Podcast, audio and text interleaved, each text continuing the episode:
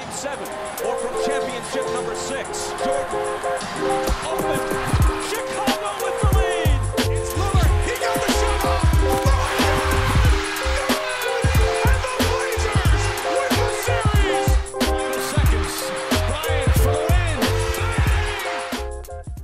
Bonjour à tous, c'est Pierre, on se retrouve aujourd'hui pour le 103ème épisode du Starting 5. Euh, alors euh, effectivement on est un peu euh, absent en ce moment, on s'en excuse, mais on ne pouvait pas ne pas faire de podcast avant les playoffs qui vont commencer ce samedi soir.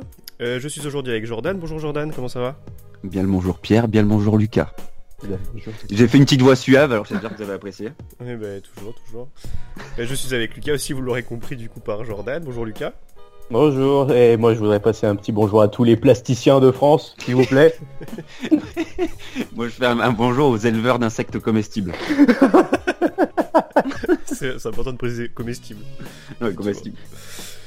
Aujourd'hui, messieurs, bah, donc on va forcément parler des playoffs. On va essayer de, de passer en revue les 8 séries qui s'annoncent euh, fort intéressantes. Euh, ça va faire un, un podcast assez lourd, donc euh, pour l'instant il n'y aura pas de fait de la saison. On verra si on a le temps de le faire à la fin. Euh, malheureusement, il n'y aura pas de quiz aujourd'hui, hein, forcément, parce que ça va être déjà un podcast très Oh. très, très, très lourd.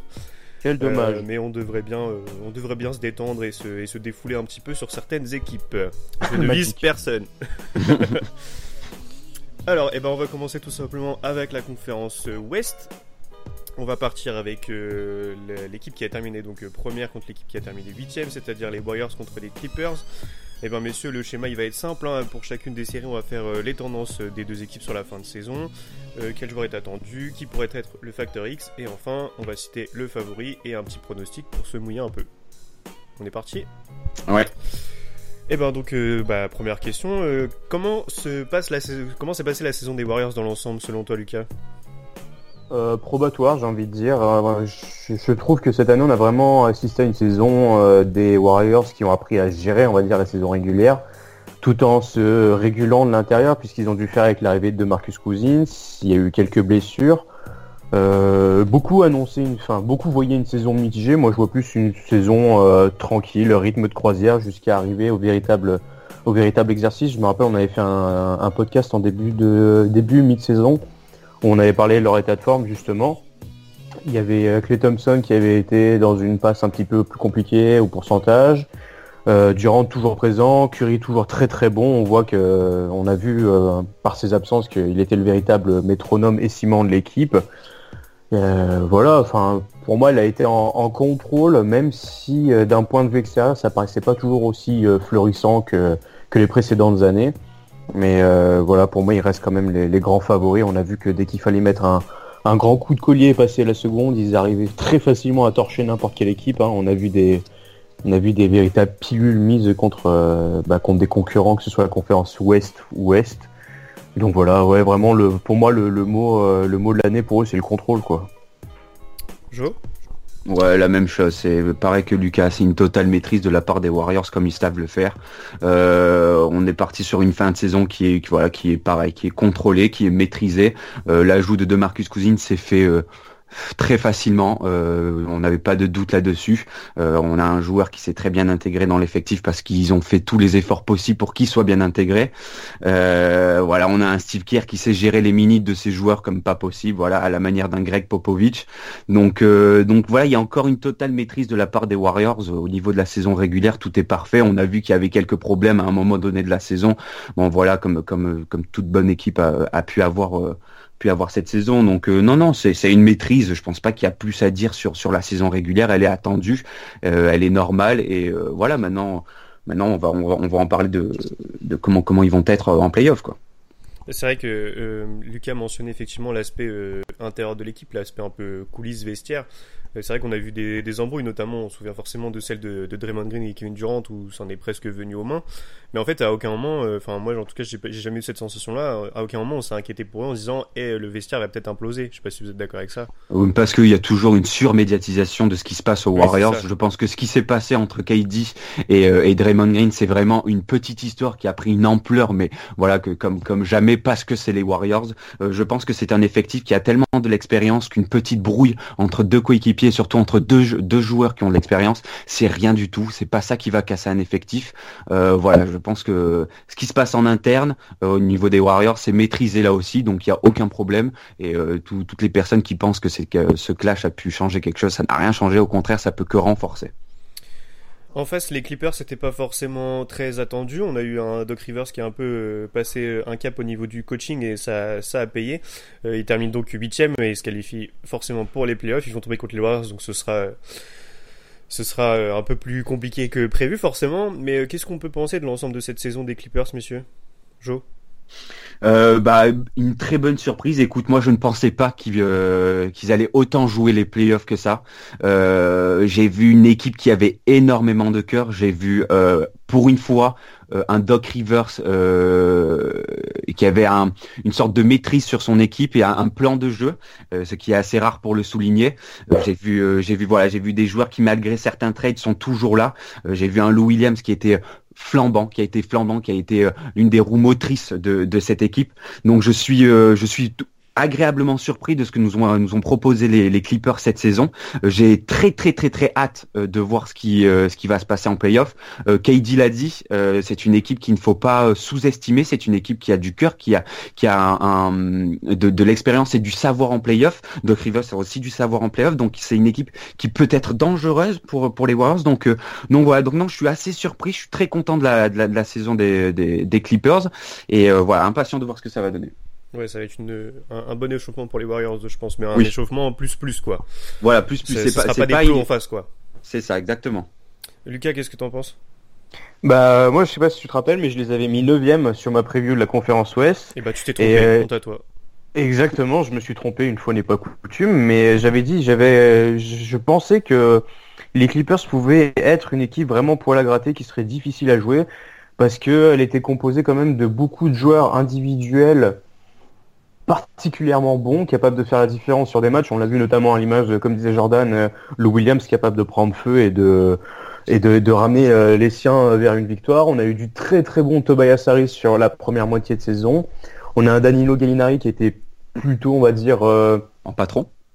Ouais, en patron et qui a été, enfin, privilégié. Il n'a pas trop eu de blessures. Et moi, j'ai retrouvé vraiment le, le Gallinari, l'Italien qui me plaisait en période 2012-2013 à Denver et qui, qui jouait excellemment bien, qui jouait son meilleur basket. Et là, j'ai vraiment eu l'impression de retrouver une très très bonne saison de sa part.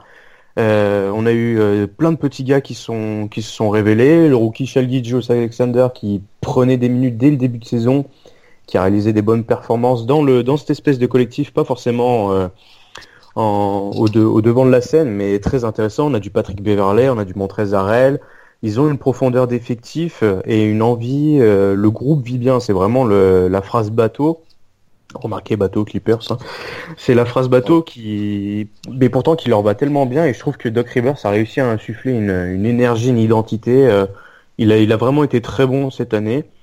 Ils ont plein plein de qualités. Je pensais que ça allait se casser un petit peu la, gueule en fait à la, à la trade deadline du fait que Harris soit parti, mais ils ont réussi à maintenir le cap à profiter de certaines euh, lacunes, on va dire, la, la conférence euh, Ouest, quand certaines étaient un petit peu dans le mou et avaient besoin de gagner, eux avaient déjà un petit matelas euh, et ont su maintenir le cap. Donc ça va être très très intéressant. Il y a plein de joueurs à, à surveiller de près. J'ai très hâte de voir la série, surtout qu'on connaît un peu, même si la rivalité est bien morte parce que Griffin, Jordan et Chris Paul sont partis côté Clippers, on sait que les Warriors aiment bien jouer les Clippers. On va passer au joueur euh, le plus attendu de, de, chaque euh, équipe. Messieurs, qui on pourrait citer euh, du côté des Warriors? Joe? Qui, qui, qui, tu attends le plus en regardant cette série? Qui j'attends le plus, bah, j'ai bien envie de voir de Marcus Cousins. Voilà, j'ai bien envie de voir ce qu'il va produire parce que au-delà de, des autres joueurs, on sait très bien ce que va produire euh, euh, KD, euh, Thompson, Curry. Voilà, j'attends un peu plus de d'adresse au niveau de Thompson, mais voilà, j'attends de voir ce que va, va faire de Marcus Cousins pour pour son retour, enfin pour pour son pour les playoffs, voir ce que ça va donner avec euh, Montrezarez aussi le, le, combat parce que on sait que Harrell a fait une très très très bonne saison. Euh, c'est un c'est un pivot qui est assez assez dominant. Donc euh, voilà, je, je, mise un peu sur sur de Marcus Cousins pour le mettre au moins le mettre en euh, que le, moteur commence à, rouler quoi. Donc, à voir. Lucas? Oui, la même. Bah c'est pour la simple et bonne raison que c'est c'est le dernier arrivé aux Warriors. On connaît son statut dans la ligue. Il est dans la meilleure équipe actuelle et championnat en titre, donc on va voir vraiment s'il est capable de faire une grosse différence, comment il va être géré par Steve Kerr, etc. Et voilà, comme, comme l'a dit Joe, le, duel avec Arel, moi je pense que le fait qu'il puisse l'emmener au large, tirer à trois points et qu'il fit complètement avec, euh, avec le style de jeu Warriors, euh, on, peut facilement. Moi j'attends de lui qui tourne à 20 points de moyenne quoi, sur une, série pareille, qui fasse vraiment la différence euh, en écrasant tout le monde de façon rouleau compresseur. quoi. Et puis ça serait un moyen de montrer sa, son arrivée aux Warriors. quoi. C'est le moment de dire voilà, je suis arrivé aux Warriors, c'est pour, pour produire ça. Mhm. Alors moi c'est peut-être un peu, un peu prématuré d'en parler maintenant, mais honnêtement celui que j'attends le plus c'est Stephen Curry. Euh, dans le sens où euh, on, a, on a beaucoup vu euh, des gens critiquer Stephen Curry en playoff parce que il a tendance à parfois perdre ses moyens dans les moments importants et tout. Et là, je sais pas, j'ai envie de voir une, une, une, une, campagne de playoff maîtrisée de bout en bout par Stephen Curry en mode c'est incontestable qu'à la fin ce sera lui le MVP des, des finales, tu vois. Surtout qu'il a souvent manqué des matchs ou au premier round il a, il a parfois été absent. Donc, euh, là, euh, je, je doute pas de, de, son talent, loin de là, ça serait, ça serait débile, mais euh, j'ai, je veux voir un gros, gros, gros Stephen Curry en mode, en mode gala, quoi, tu vois, en mode mm. sniper, sniper d'élite inarrêtable, quoi. Surtout qu'il aura du monde en face. Enfin, Beverley et Gilgis Alexander, c'est pas les derniers pour ne pas défendre ou ou ne pas coller le, le meneur. Donc, euh, mm. à mon avis, à mon avis, je pense que Beverley, il a déjà, euh, il a la bave, la, la bave jusqu'au genou tellement il a envie de lui, lui rentrer dedans. Donc, ça va être intéressant de voir euh, la réaction. messieurs, qui serait le facteur X pour vous de, de cette série, Lucas? Donc bah j'aurais bien dit Danilo Gallinari mais ça me semble un peu trop logique. Donc je vais partir quand même sur sur Beverley. On va voir s'il est capable de vraiment faire euh, bah, la différence en fait par sa défense sur sur Stephen Curry. Si le, le pitbull va vraiment arriver à, à cadenasser euh, à, cadenasser notre petit meneur des Warriors. Je pense que ça peut être une, une clé, lui, lui, faire lâcher la balle, qu'il soit maladroit, qu'il perde un peu ses moyens, voir vraiment si si ça peut le faire. Joe Ouais, moi je pars sur Gallinari. C'est vrai que ça reste facile, mais ça reste le métronome de ce 5. Euh, les Clippers ont besoin de son adresse. S'il n'est pas très adroit sur cette série, euh, déjà que voilà, on a tous son, le favori, mais euh, mais ouais, ils ont besoin de Gallinari. On a besoin de son adresse, donc donc ouais, je vais je vais miser sur lui. moi, je vais rester côté Warriors. Du coup, pour mon facteur X, ce sera Damon Green. on a vu que c'était, enfin, c'était une saison assez discrète pour lui, sans être mauvaise évidemment, mais toujours assez discrète. Euh, on l'a moins entendu dans les médias. Je sais pas si vous, si vous êtes d'accord avec ça, mais je trouve qu'on l'a moins entendu parler. Il y avait moins de, de, sorties médiatiques un peu euh, déplacées, on va dire. Enfin, euh, vaseuses, utile, quoi. Et, du coup, j'attends de voir, j'attends de voir se réveiller la bête, quoi, tout simplement. On sait que c'est un véritable chien de garde quand il s'y met, donc. bah, je pense qu'il faut commencer dès cette série avec les Clippers tout simplement pour, pour poser les bases et pour, pour partir lancer quoi, sur, sur, sur la suite des aventures comme, il l'avait dit dans la saison, euh, il y a eu un moment où, euh, où tout le monde tombait un peu facilement sur le fait que de Marcus Cousins revenait, enfin, euh, intégrer le groupe des Warriors et que la défense se portait un peu moins bien. Il a été le premier à monter au créneau en disant euh, c'est pas c'est pas à lui d'être blâmé, c'est moi qui fais de la merde depuis le début. Donc je pense qu'il a vraiment euh, mm. la dalle. On sait que c'est c'est lui qui s'est vraiment le plus qui a le plus pâti de de cette line-up de folie avec ce, ce 5 majeur d'All-Star et il, sait que maintenant ce qu'il doit, ce qu'il doit faire c'est défendre. Et voilà, il va avoir du gros client en face quand même avec, euh, avec Montrezl. C'est ça. Euh, messieurs, si le favori est assez clair, hein, je pense, euh, quel, quel serait votre, votre pronostic pour cette série Joe? 4 ans. Lucas? J'ai voulu mettre 4 ans aussi, mais euh, malgré un malgré un banc costaud, malgré des, des, des, joueurs capables de prendre feu, j'ai dû, enfin, c'est possible qu'ils en prennent un. Je, je leur souhaite d'ailleurs, mais je vois un sweep. Ouais, bah, moi c'est pareil, je crois que sur mon bracket j'avais mis 4-1, mais euh, plus ça va et plus. Ah non, j'ai mis 4-0 sur mon bracket.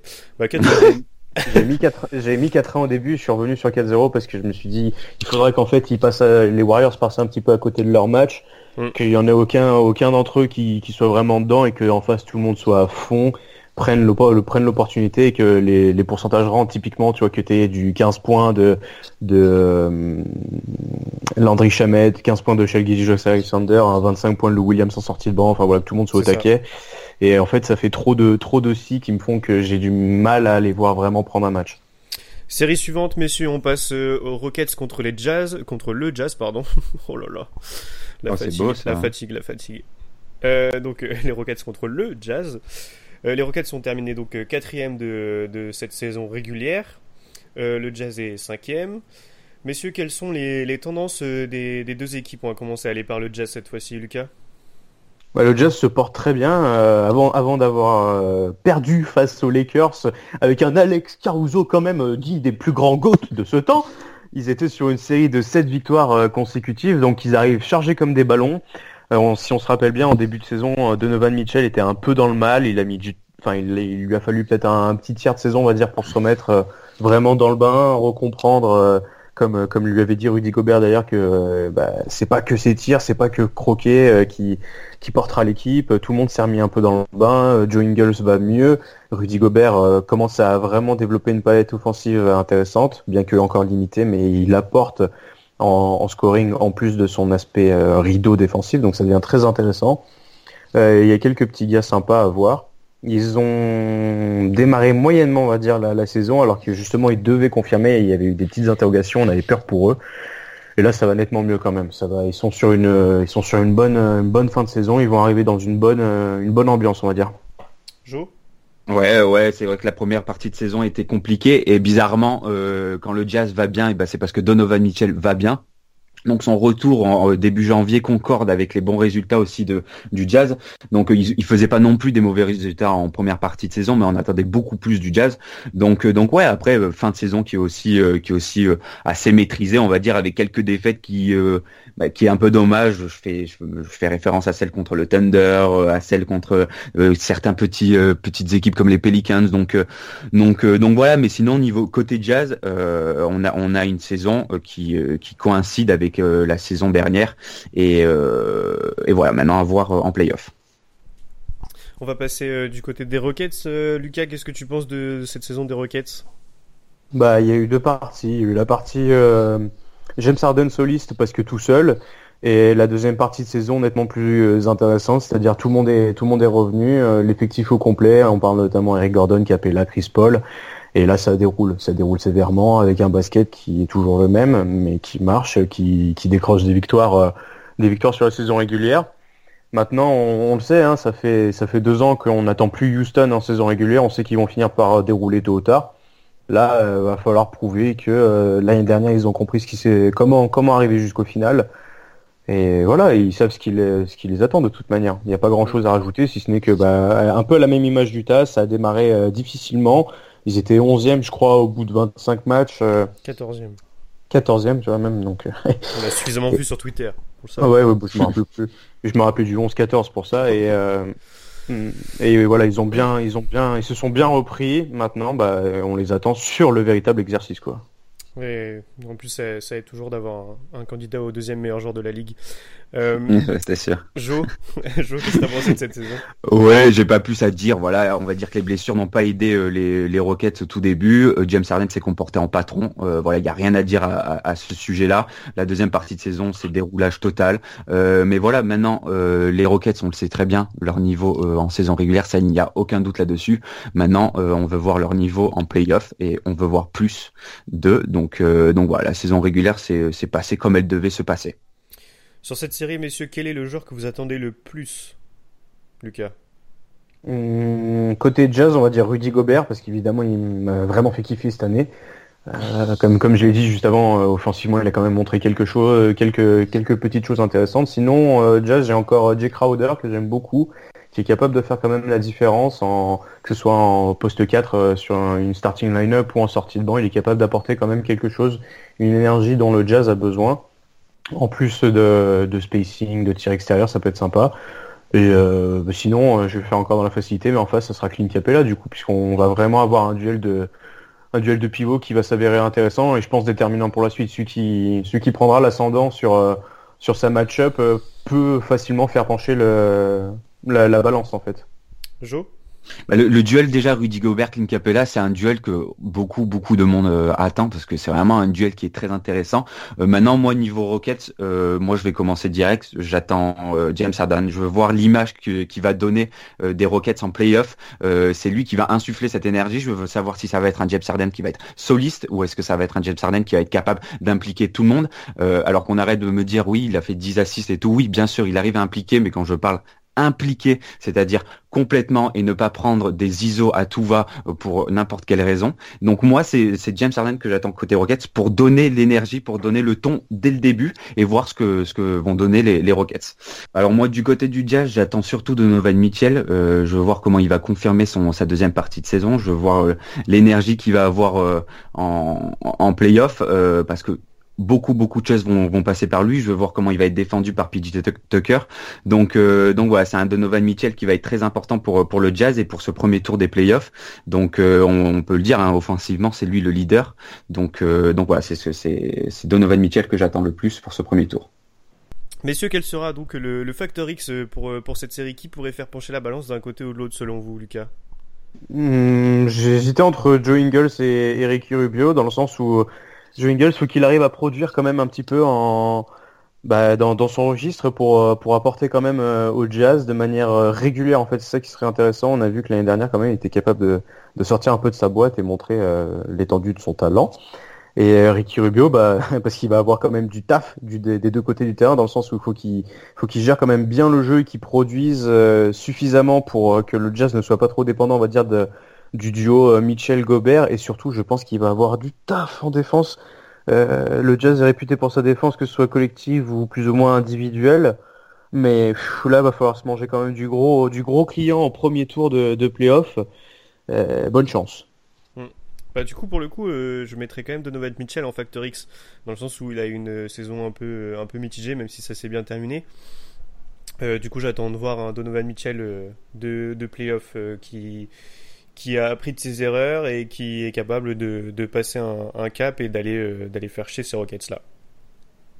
Euh, messieurs, euh, alors là pour le coup le favori est un petit peu plus flou pour le coup, sachant que les deux équipes ont une, une saison à peu près identique, pas du tout sur le jeu, mais sur, sur la physionomie de la saison. qui placez-vous en tant que favori et quel, sont, quel serait votre pronostic pour cette série, Joe j'ai pas vraiment de favori, j'ai l'impression que ça va être très équilibré. je dirais pour, pour avoir un coup à jouer, je mettrais ça irait en 7, 4-3 pour le Jazz. Et je pense que ce qui ferait pencher la balance en faveur du Jazz, ça sera la défense. Voilà, on sait très bien, c'est l'une des meilleures défenses de toute la ligue, euh, avec Rudy Gobert en patron dans la raquette. Donc, euh, si le Jazz veut réussir un coup face aux Rockets, euh, c'est par sa défense tout d'abord. Donc, donc voilà, je dirais 4-3 pour le Jazz, mais voilà, je, on va dire, je joue un coup, mais j'ai l'impression que cette, cette, cette série est assez équilibrée pour le coup. Lucas? Oui, je la trouve assez équilibrée aussi. Moi, je voulais revenir sur ce que sur ce qu'avait dit Jordan euh, euh, par rapport à, James Harden sur la, la, deuxième partie de saison. Je, je, trouve que je trouve dommage qu'on n'ait pas vu euh, cette prise de conscience collective. En fait, on a on a vu James Harden jouer dans son dans son même type de jeu, c'est-à-dire bah, il, il fait ce qu'il sait faire. Après tout, c'est normal. Mais à partir du moment où tu retrouves quand même tes coéquipiers en forme, que tu es sur un run de fin de saison pour commencer à préparer le terrain sur les playoffs, etc. J'ai pas vu de, j'ai pas vu d'envie réelle de jouer collectivement. C'est un peu chacun son tour, toujours en ISO, un repos sur le, le, tir extérieur. Et ça m'embête un peu, mais je pense quand même que Houston est mieux préparé et a plus d'armes pour gagner. Euh, ça serait catastrophique pour eux s'ils venaient pas à passer ce premier tour de, de playoff. Et je crois que sur mon bracket, j'ai mis 4-2 Houston. Donc voilà. Bah pour moi, ce sera 4-3 Jazz, comme, euh, comme Joe. On va passer aux Blazers contre le, le, Thunder, messieurs, et non pas les Thunder cette fois, on va pas faire la, deux fois la même connerie. euh, bah c'est pareil, comme d'habitude. Donc les Blazers sont, terminent troisième, donc encore une, une saison sur les chapeaux de roue. Hein. On commence à voir qu'ils maîtrisent vraiment cette saison régulière. C'est toujours en playoff qu'on les attend, surtout après euh, la désillusion de l'année dernière. Le Thunder, quant à lui, est sixième avec euh, un Russell Westbrook en triple double pour la troisième année consécutive et un Paul George euh, en mode euh, presque MVP même euh, malgré un petit un petit affaiblissement en fin de saison mais on va pas lui en vouloir pour ça. Jo, qu'as-tu pensé de, de, cette saison du Thunder?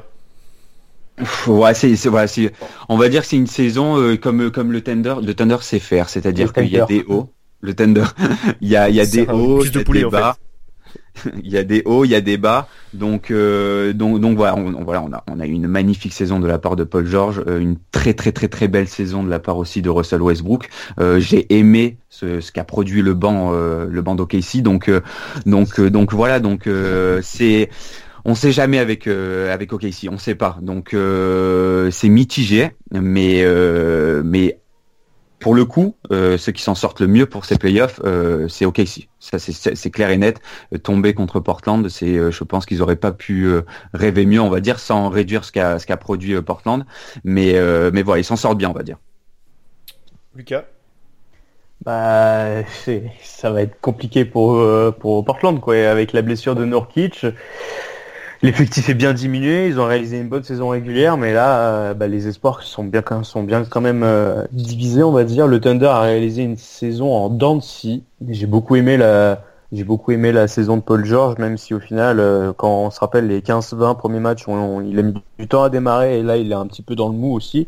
Donc, on a vraiment fait un gros milieu de, de saison qui était vraiment costaud. Russell Westbrook qui était calamiteux au pourcentage, mais qui a su gérer bah, apporter en fait sa pierre à l'édifice dans d'autres compartiments du jeu, ce qui a pu euh, aider énormément euh, au KC.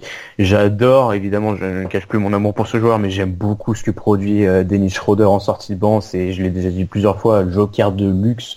Et on a vu combien de fois il a, il a été précieux pour le Thunder. On a des gars aussi comme Jeremy Grant ou Terence Ferguson qui se sont bien révélés quand même ou qui profitent vraiment de cette cette physionomie, euh, physiologie, euh, pour philosophie, pardon, de jeu pour euh, pour tirer leur, leur épingle du jeu. On a toujours Robertson qui n'est pas là et on a quand même vu un un niveau défensif sur la saison qui était correct, même si ça va un petit peu moins bien ces temps. Donc j'ai vraiment hâte de voir comment va se profiler cette, cette série. Côté Blazers, messieurs, qu'est-ce qu'on peut dire de, de, cette saison qui, encore une fois, est pour moi dans l'ensemble assez maîtrisée, mais c'est la suite qu'on attend. Joe?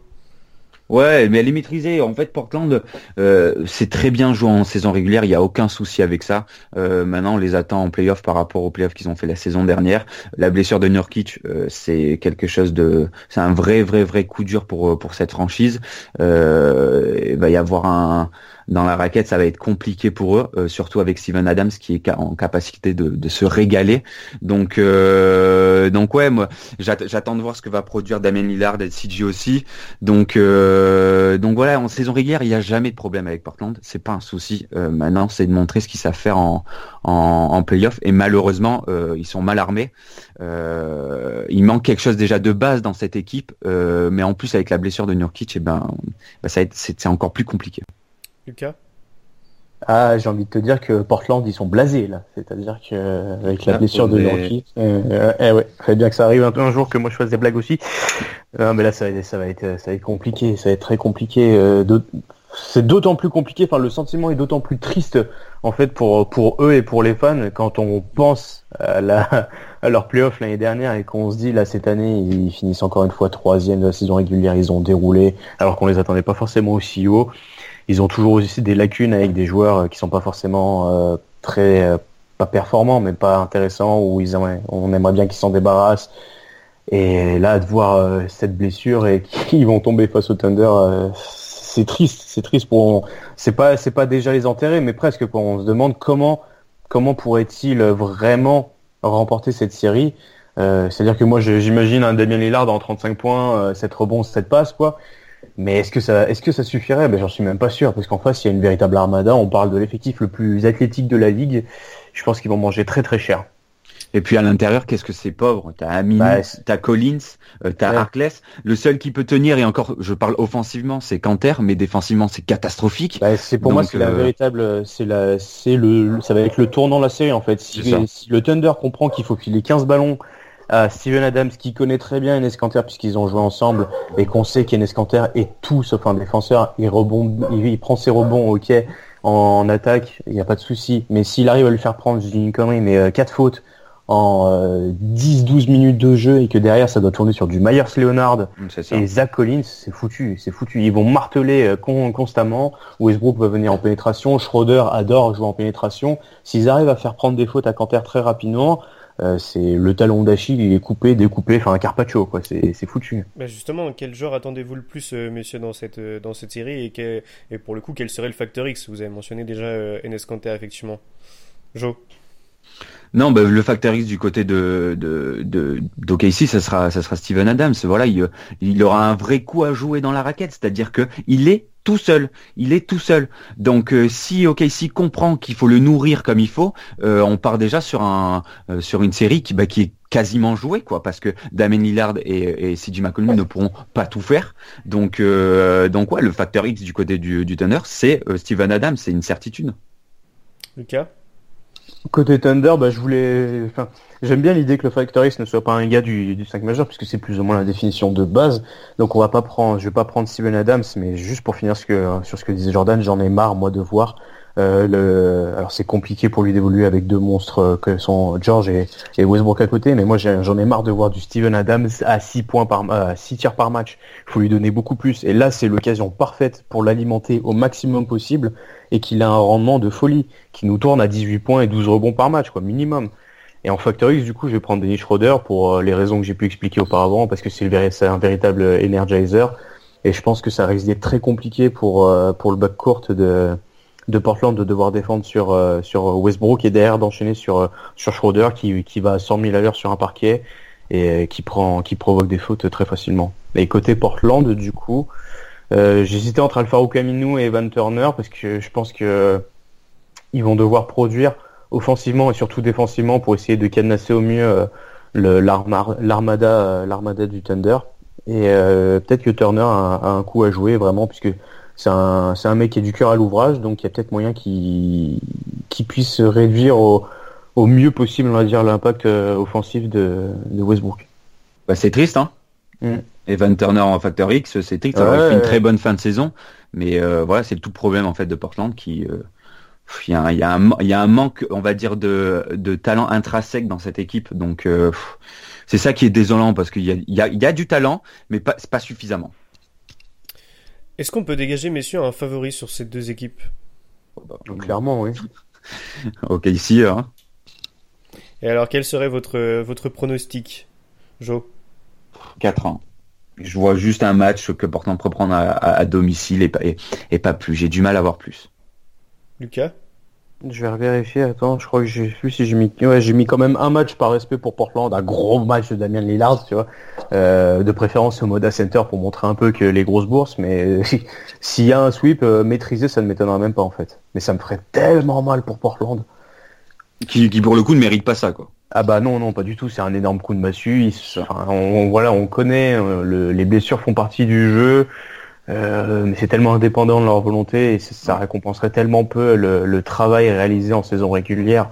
Et ben, comme, comme je te dis, tu as, vraiment en rétro la, la, saison, la saison dernière où tu te fais fesser violemment par les Pelicans et tu as, envie de, as envie de confirmer, de montrer qu'on a appris de ses erreurs, que tu veux montrer autre chose. Donc euh, voilà, moi ce que je souhaite c'est qu'ils qu sortent la tête haute, tu vois. Donc euh, 4-1 c'est déjà assez strict. S'ils arrivaient à en prendre deux, pour moi ça serait déjà bah bravo, voilà, vous êtes battu du mieux que vous avez pu et, et voilà, euh, passons à autre chose quoi. Je suis un peu plus gentil quand même euh, que vous, moi je mets 4-2 pour le Thunder. Bah en fait ce qui peut ce qui peut te faire dire ça c'est que actuellement le Thunder a montré quand même des bah, des hauts et des bas, il n'y a pas eu une véritable constance et la défense était un peu moins bonne ces temps donc il y a quand même quelques failles à, utiliser, à espérer pouvoir bien, profiter pour, pour décrocher des victoires, mais ça me semble compliqué quand même. Quatrième série, messieurs, de, ces playoffs à l'ouest. Euh, donc euh, c'est le deuxième contre le septième, à savoir les Nuggets contre les Spurs. Euh, beaucoup parlent d'un upset des, Spurs sur cette, sur cette série. Messieurs, quelles sont d'abord les, tendances de, des deux équipes? Joe, on va commencer avec les Nuggets. Bah, les tendances, bah, le, de Denver qui fait qui fait une saison magistrale avec euh, avec Mike Malone en, en tant que coach, euh, voilà, qui a créé une identité euh, de cette équipe, une identité offensive, mais surtout une identité défensive. C'est ce qui manquait à Denver sur ces dernières années, et c'est ce qu'a réussi à créer Mike Malone. ce roster est magique parce qu'il y a tellement tellement de talent. Euh, c'est voilà quand il y a un joueur qui est pas bon, que ça soit Will Barton, que ça soit Jokic, que ça soit euh, Harris, il enfin, y, a, y, a, tellement de possibilités dans cette équipe euh, que offensivement Denver a la capacité de faire tourner la tête aux, Spurs. Euh, voilà et compte tenu de leur saison qui est qui est sublime, il y a vraiment un coup à jouer pour pour pour ce premier tour. Lucas? Enfin, Denver, moi, comme on parle de Denver, c'est le cœur il bat la chamade. Non, mais c'est une très très belle saison réalisée par les Nuggets. Comme l'a dit Jordan, une très belle, très belle implication défensive. On a vraiment un step-up de tout le monde. La grève de Paul Millsap qui a enfin bien pris. Euh, des joueurs qui se sont révélés à l'image de Beasley, de Montemoris, de Torrey Craig. On a vraiment un effectif profond. Euh, c'est très intéressant, d'autant plus quand on sait qu'en playoff, ça a tendance à se resserrer un petit peu. Et quand tu vois des équipes qui jouent à... Là, on, là, on parle vraiment d'une équipe qui joue à 12, 14 joueurs. C'est très profond, euh, Denver, cette année. Donc si ça se resserre un petit peu plus, on va dire sur euh, entre 7 et 10 joueurs, il y a quand même matière à prendre euh, le, le, meilleur en fait, le meilleur en fait de chacun. Et moi j'ai hâte, j'ai hâte parce que déjà euh, le, toutes les match-ups de base type de Rosan Harris, Jokic, Aldridge ou encore du Derrick White contre Jamal Murray, enfin il y a quand même, il y a quand même vraiment, il y a, il y a, des trucs super intéressants. Il va y avoir une bataille au coaching aussi entre Malone et Popovic. Et, euh, et, en fait, ce qui va faire défaut, ce qui fait, ce qui explique la, la plupart des, des pronostics où on voit pourquoi pas un upset euh, des Spurs, mais une série euh, relativement serrée, malgré le fait que Denver termine euh, deuxième, c'est le manque d'expérience cruel de l'effectif. C'est-à-dire que, si je dis pas de bêtises, on a Will Barton, Paul Millsap, Isaiah Thomas, et ça doit être tout en tant que joueurs qui ont déjà fait des campagnes de playoffs. Et c'est bien trop peu. Et Azaya qui ne devrait même pas jouer. Hein. Ouais, ouais, mais voilà, bon, euh, comme l'avait dit Malone en début de saison, mais maintenant il faut remettre en, en question euh, ses, déclarations. Il avait dit que c'était un bon leader dans le vestiaire, etc. Donc tu peux toujours compter sur un mec pour euh, pour te secouer un peu si t'es un peu dans le mou, etc. Et il peut jouer ce, ce rôle-là. Ça peut être intéressant, d'autant plus qu'on sait que personne n'est vraiment vocal et que ça va pas être Paul Millsap qui va dire bon les gars, on se retrouve les manches. Mais ça risque d'être très compliqué. C'est vraiment en fait le cet aspect, cet aspect inexpérimenté et on sait que les premières fois en playoff se passent rarement bien, même si tu bien déroulé sur la saison régulière. Et en face, c'est les Spurs. C'est vraiment pas n'importe qui. En fait, c'est les Spurs. Tu dis, il y a Popovic. C'est une véritable école de basket. Ils savent comment jouer. En face, on a quand même des gars qui, ont, qui sont beaucoup plus expérimentés. Et en plus, ce sont deux équipes euh, à domicile qui gèrent très bien leur match et à l'extérieur moyennement, mais qui ont quand même l'intelligence et sont capables de pouvoir décrocher des, matchs. Ça va être très très intéressant pour moi. C'est vraiment, euh, vraiment la série euh, coup de cœur de, de ces playoffs là. Et puis il y a, c'est une belle revanche quand même euh, la, la, deuxième place des Nuggets au final parce qu'on les a vu galérer à choper une place en playoff sur les dernières saisons et là, là ils ont vraiment sorti les crocs et, et bah ils ont ils ont ils ont croqué dedans à pleines dents quoi. Et du coup, ils terminent deuxième. Et c'est, moi, je trouve que c'est une belle revanche. Et là, au moins, ils sont sûrs d'avoir leur ticket en playoff. Et ça a dû les rassurer quand même euh, psychologiquement, je pense. Mm. En, fait, c'est le cheminement logique d'une équipe qui doit progresser d'une année à l'autre, en fait. Mm. C'est soit tu as une prise de conscience et tu es en capacité de progresser, soit tu n'as pas cette prise de conscience et euh, tu es soit dans les bas-fonds ou soit tu es, euh, entre la 8, la 9e et la 10e place. Donc, mais Denver a pris, a eu cette prise de conscience. Mais ce qui est bien, c'est que ça s'est fait sans, sans arriver, en fait, excepté il y a deux ans celle de Paul Millsap, mais euh, on a plus l'impression que ça c'était cette année puisqu'il avait été blessé et mhm. que ça avait mis du temps à se mettre en route. Et voilà, excepté Asia Thomas, il y a, a, personne qui arrivé et il y a un nombre incalculable de joueurs capables de fournir, on va dire, entre 8 et 12 points. Euh, ça va être vraiment très intéressant. Le cheminement est bon. Euh, Malone était, était un peu sur la sellette pardon l'été dernier et là il a réalisé un travail euh, magnifique. On, a vu je sais pas combien de vidéos aussi où les, les mecs sont heureux de jouer ensemble. Enfin voilà, tout est tout est au vert. Bon, en étant un peu plus un peu plus concis, messieurs, qu'est-ce qu'on peut dire des Spurs, Lucas? Euh, saison mitigée aussi, on, a, on les a très vite enterrés, mine de rien. Et encore une fois, ouais, voilà. mais cette fois, je trouve plus que les autres quand même. euh, bah, il y avait, il y avait le départ des, des vétérans, euh, un espèce de, c'est un, un, premier, une première brise de changement en fait euh, aux, Spurs qui faisait qu'on se disait ah tiens il y a peut-être euh, il va peut-être se passer quelque chose on a eu la blessure de Dejounte Murray qui a poussé donc du coup Derek White mais euh, l'effectif était plus restreint et finalement ils nous ont montré encore une fois plus que la saison régulière ils savent comment jouer c'était du pas forcément du beau basket tout le temps mais c'était du basket qui gagne et c'est plus ou moins essentiel et voilà ils ont décroché leur place en playoff pour la 22e saison consécutive c'est que du bonheur hein, honnêtement euh, Maintenant, j'ai hâte de voir ce que DeRozan va pouvoir faire vraiment en fait en playoff. Voir euh, si un an passé à, apprendre le basket Spurs aux côtés d'Aldridge et Popovic va, va vraiment emporter ses fruits. Et euh, voilà, hein. c'est comme d'hab, on, les attend un peu toujours dans la même dans le même registre. Joe? Ouais, c'est ça, c'est c'est les Spurs qui font du Spurs quoi. C'est euh, c'est maîtrisé, c'est beau. Euh, là moi j'attends énormément euh, de Rosanne euh, en playoff, voir ce qu'il va donner, voir son sa véritable intégration. Là Marcus Aldridge qui est le patron de cette équipe tout simplement. Et, euh, et voilà voir voir ce que ça va donner. L'avantage qu'ils ont, c'est l'expérience. Voilà, ils ont une expérience qui est monstrueuse, euh, mais de l'autre côté, tu as quand même une équipe qui offensivement euh, peut être un véritable problème pour les Spurs. Donc voilà, donc ça va être une, une série qui est pour moi l'une des séries les plus intéressantes de, de ce premier tour, euh, mais aussi qui va être très disputée. Qui pourrait être, messieurs, le, le Factor X Vous avez parlé déjà un peu des, joueurs que vous attendiez sur, sur cette série. Qui pourrait être celui qui, qui fait sortir son équipe du, du, du lot? Lucas? Il y a un nombre incalculable de gars du côté de Denver. Euh, j'ai vu, j'ai vu beaucoup de, j'ai vu beaucoup de gens sortir Gary Harris évidemment parce qu'il réalisait une saison euh, euh, pas en demi-teinte, mais bon, elle était un petit peu compliquée donc il passait complètement sous le radar. Mais je pense que je vais partir sous Plumlee. Mmh, j'adore. Euh, parce que j'adore. Parce que derrière, euh, on, a, on, a, vu les, les, rotations intérieures de Malone entre Jokic, Millsap, Trey Lyles, Plumlee, l'association des quatre, comment ça se passait. Et je pense que derrière Jokic et Millsap, il va devoir. Et c'est vraiment le, le col bleu ultime.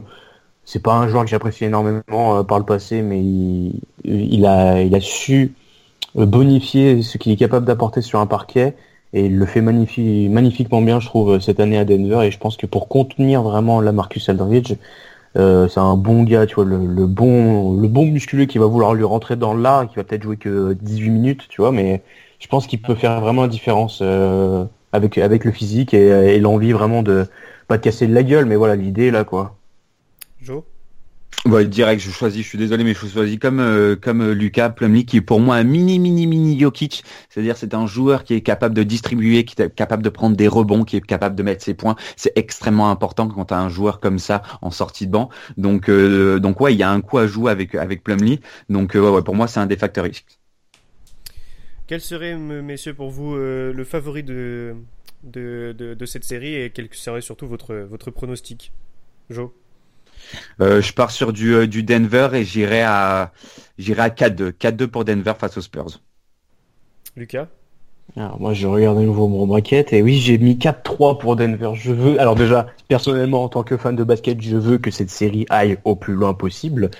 Et euh, j'aimerais en fait que Denver montre qu'ils sont euh, qu'ils sont capables d'arracher euh, d'arracher cette série vraiment à la maison sur un game set, certes, mais en, en ayant un peu le sentiment d'être dos au mur, c'est-à-dire qu'ils ont bien déroulé sur la saison régulière. Et là, l'idée serait de bah, pour parfaire un peu plus l'apprentissage, de, de s'imposer face aux Spurs en game 7 à la maison lors d'une série disputée. Je pense que ça serait très beau. Et, euh, et, voilà, en fait, je reste dans le, dans, je reste relativement optimiste malgré ce qu'on a dit par rapport au manque d'expérience, etc. Je pense que ils sont quand même mieux, mieux armés euh, physiquement. Ils ont quand même, euh, ils ont quand même beaucoup de jeunes capables de, de frapper fort. Et, et voilà, c'est tout ce que je leur souhaite. Et à Denver, j'ai hâte de voir comment va jouer le dernier dinosaure. Oh là là, putain, t'as vraiment repris la parole juste pour dire ça, sérieusement. et j'ai vraiment pas voulu faire de blagues sur les dinosaures, donc c'est ouais. chaud. Hein. Moi, bah, moi, en tout cas, par contre, je suis, je suis de l'avis de, de Lucas. Pour le coup, j'aimerais, j'aimerais beaucoup, beaucoup voir un match 7 sur, sur cette franchise. Et euh, je vois quand même les Nuggets euh, partir avec le, avec le ticket pour la demi-finale. Ça serait cool. Alors, ça serait une belle revanche, en fait. Un Game 7 au buzzer de Gary Harris, là, je peux te dire que toutes les personnes existantes sur Terre me voient survoler au-dessus de chez eux. Mais alors là, je... je... Ah voilà, direct. De, de, quelle manière De quelle manière? Ah, ça, c'est chacun ses moyens de transport, monsieur. c'est gênant. Bon. Alors, on va clôturer cette, euh, cette première euh, heure de podcast sur, euh, sur la conférence Est. On va essayer. On a 45 minutes, autant pour moi, ça va. On s'en sort pas trop trop mal. On va partir sur la conférence Est. Messieurs, on vous avait prévenu, chers auditeurs, hein, forcément, ça va être un podcast assez lourd. On vous mettra un petit, peut-être un petit, un petit time code si vous voulez couper tout, tout ça en deux. En tout cas, là, on va partir sur la conférence Est. On va donc passer, messieurs, à la première, à la première série qui va me toucher dans mon petit cœur, puisque ce sont les Bucks contre les Pistons. Euh, pour rappel, donc les Bucks sont la seule équipe à avoir terminé à, plus de, de, 60 wins sur la saison, donc ils terminent forcément premier de la conférence Est et de la Ligue. Euh, les Pistons, quant à eux, ont eu très très chaud, ont, dû se, ont dû se faire un peu peur. On pense à nos, à nos chers amis des, comptes français de Twitter, qui ont dû avoir quelques, quelques petites sueurs froides en voyant leur équipe euh, un peu galérer pour aller choper une, place devant les Hornets notamment. Finalement, ils terminent huitième. Euh, messieurs, quelles sont les, les tendances de, de, ces équipes? On va commencer par les Bucks. Joe Bon, les Bucks qui font une saison historique aux côtés d'un certain grec potentiellement MVP. tu penses enlever potentiellement? Ah d'accord. Et, euh, et, ouais non non c'est c'est une, une, une, véritable saison que nous ont sorti les, les Bucks. Euh, si on fait cas par cas, j'ai aimé. Et, alors là c'est pour que je dise ça, c'est que vraiment il a fait une bonne saison. C'est Eric, Eric Bledsoe. putain. ouais ouais ouais ce qui offensivement et défensivement, surtout défensivement, et, euh, bah, était très bon, euh, a tenu la baraque, euh, surtout quand Giannis n'était pas là ou quand Chris Middleton avait des, avait des petits coups de mou. voilà, c'est quelqu'un sur qui les Bucks ont pu compter. alors je suis très content du niveau qu'il a montré. voilà, après on, part, on sur un, effectif qui est, cohérent euh, avec un Mac Budenholzer qui a su euh, poser son identité dès le début. Et c'est très compliqué quand tu, euh, arrives dans une équipe de, bah, mettre ton identité sur ta nouvelle équipe. C'est compliqué. Il a réussi à merveille. voilà, les Bucks nous ont sorti une pure saison. maintenant, c'est à confirmer en playoff. Voilà. Donc j'ai hâte de voir autant le premier tour, j'ai pas de doute là-dessus. Maintenant, j'attends de voir sur, sur les prochains tours. Lucas? Je vais pas trop moi, je vais pas trop me répéter parce que bon, ça, ça sert pas à grand chose et on, manque un peu de temps. Mais voilà, chapeau Mike Budenholzer pour le pour le travail réalisé, pour l'identité insufflée quand même, parce qu'on se rappelle l'année dernière, euh, Milwaukee avait un des effectifs les plus grands en envergure de la ligue, et était pas capable de prendre un putain de rebond. Et là, on parle quand même d'une équipe qui cartouche masse à, trois points et qui prend bien ses rebonds, qui défend bien, qui attaque bien. Euh, voilà, très très très belle saison, euh, un peu inattendue quand même parce que je m'attendais pas à ce que ça soit aussi bien maîtrisé euh, dès, la, première saison de, de Budenholzer. Et voilà, voilà, de voir la suite vraiment. on va passer du côté de, de Détroit, messieurs. Qu'est-ce qu'on peut retirer de, de cette saison? C'était compliqué quand même, Lucas. Bah, c'est pas beau, hein. c'était pas beau du tout. Alors, mea culpa, puisqu'on on imaginait Détroit plus haut, mais en fait, après avoir revu nos, nos prévisions, on les imaginait pas plus haut, hein, donc mea culpa euh, Winston de, de Piston France, on les voyait huitième, ils sont huitièmes, très bien, ils ont réussi leur saison. Mais voilà, comme on l'a dit, comme on l'a dit déjà, la manière est pas super belle, pas très encourageante en plus. Euh, Reggie Jackson toujours le même problème, euh, pas pas impactant sur le jeu, on trop de repos sur Blake Griffin ou ou Dédé Drummond. J'ai bien aimé l'arrivée, euh, les arrivées. Alors on a eu Wayne Ellington qui a apporté quand même sa pierre à l'édifice, Maker qui qui, joue ses minutes et qui les joue avec envie. On a une petite explosion de Luke Kennard aussi qui enfin euh, prend, euh, prend son rôle à deux mains, à cœur. Et voilà, euh, ils se sont qualifiés en playoff vraiment sur le fil du rasoir. on va pas parler des choix personnels parce que c'est un, un, autre débat, mais bon, que, que retenir Bah passable, on va dire vraiment. La, la manière, la manière d'arriver à ces playoffs aurait pu être fait d'une plus belle manière. Jo? Ouais, je pense que le mot qui caractérise le plus des trois, c'est l'inconstance. Euh, c'est dommage. Euh, tu vois, euh, Reggie Jackson qui a fait, je pense, une bonne fin de saison, et c'est ça qui, qui est assez frustrant, c'est que quand Reggie Jackson joue bien, bah Détroit joue bien parce qu'on voit qu'il a quand même un impact, mais, mais il est trop irrégulier. Mm. mais c'est vrai que sur cette fin de saison, il faut, il faut, il faut le souligner parce que c'est important. Il, fait une voilà, il a été mieux, il a été bon, et il y a, un impact quand il est bon. Donc c'est ça qui est assez frustrant. Euh, André Drummond qui fait quand même une pure saison, euh, vraiment, euh, quand on va comprendre euh, à quel point il a banalisé le double-double et le double-double presque à 20-20, c'est assez impressionnant. Blake Griffin qui est en patron, voilà, qui je veux dire en fait qui est la note la plus positive de, de cette équipe. mais voilà, il y a de l'inconstance dans cette équipe, il y a de l'inconstance sur le banc. on le sait, je le répéterai jamais assez, mais le banc c'est quelque chose d'extrêmement important pour euh, pour les playoffs. Donc euh, donc voilà, donc on va un peu plus parler des de, de, Détroit, mais euh, mais ouais, c'est l'inconstance qui prône chez le chez Détroit. Quel joueur attendez-vous, messieurs, de, de, de, chaque équipe, Lucas? Côté Bucks, ce sera Chris Middleton. Simplement parce que, bah, comme, comme d'habitude, il a été un petit peu dans l'ombre, d'autant plus que Brook Lopez, Michael Brogdon ou Eric Bledsoe ont réalisé de bonnes saisons et on l'a un petit peu oublié, mais c'est quand même un joueur magnifique capable de poser des vrais cartons, de bien défendre. Et euh, sur la deuxième partie de saison, il était un petit peu en également. Donc euh, je me souviens très bien la, saison dernière, le, niveau qu'il a eu euh, au-delà de ses fameux 66% de réussite à 3 points face, à, Boston sur toute la série. Mais voilà, je l'attends au tournant, j'attends qu'il soit vraiment le numéro 2 de cette équipe et qu'il puisse épauler Giannis et porter les Bucks en cas de souci. Tu vois, je vais, je vais me permettre de rebondir maintenant dessus. Euh, moi, pour le coup, c'est le Factor X, en fait, euh, Chris Middleton euh, du côté des Bucks, dans le sens où justement, euh, sa saison a pas été, euh, pas été mauvaise, mais elle a pas été extraordinaire non plus. Et pour le coup, j'attends vraiment qu'il passe, passe en mode playoff. Et que, bah voilà, comme tu disais, il vienne un vrai numéro 2. Et pour moi, en fait, ça va être le Factor X dans le sens où. On sait pas trop quoi attendre de lui pour l'instant en fait euh, au vu de, sa deuxième partie de, saison notamment. Et du coup bah joueur attendu en fait j'ai du mal à voir quelqu'un d'autre euh, que Janis dans le sens où il est jeune. Euh, il a prouvé énormément de choses cette année mais il a encore énormément de choses à prouver parce que c'est les playoffs et parce que c'est c'est une autre compétition qui, qui commence. Donc donc voilà moi personnellement je mets Middleton en, en Factor X. T'en penses quoi Jo? Euh, moi, ben, j'ai un autre facteur X et c'est un facteur X qui va être euh, essentiel pour euh, la réussite de- des Bucks face à Détroit, c'est Brook Lopez. Voilà, Drummond qui on le sait très bien qu'il y a des difficultés lorsqu'il a un pivot qui, est capable de s'écarter, encore plus quand c'est Brook Lopez parce qu'il va le mettre en difficulté. Euh, donc euh, Brook Lopez a beaucoup de cartes à jouer parce qu'on sait qu'on est, on le sait très bien, il est capable de planter 5 6 3 points et ça peut faire très mal à Détroit et Drummond qui voilà qui, qui a toujours eu du mal contre les Bucks cette saison. Donc euh, ouais, je vais je vais mettre en facteur X Brook Lopez qui qui est en capacité de mettre à mal euh, Drummond. Et qui plus est, et qui plus est, et je crois, Brook Lopez est un des joueurs, si ce n'est le joueur qui a contesté le plus de tirs cette année.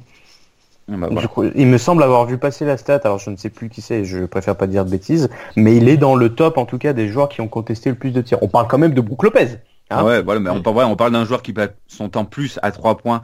qui que- prend 3, 3 rebonds de moyenne et qui pull up à 13 mètres. C'est Mhm. ça, c'est ça, mais qui dans la physionomie, dans la philosophie de jeu des Bucks marche à merveille en fait. Ah, Donc, puis, euh, voilà, on- voilà, est on- sévère.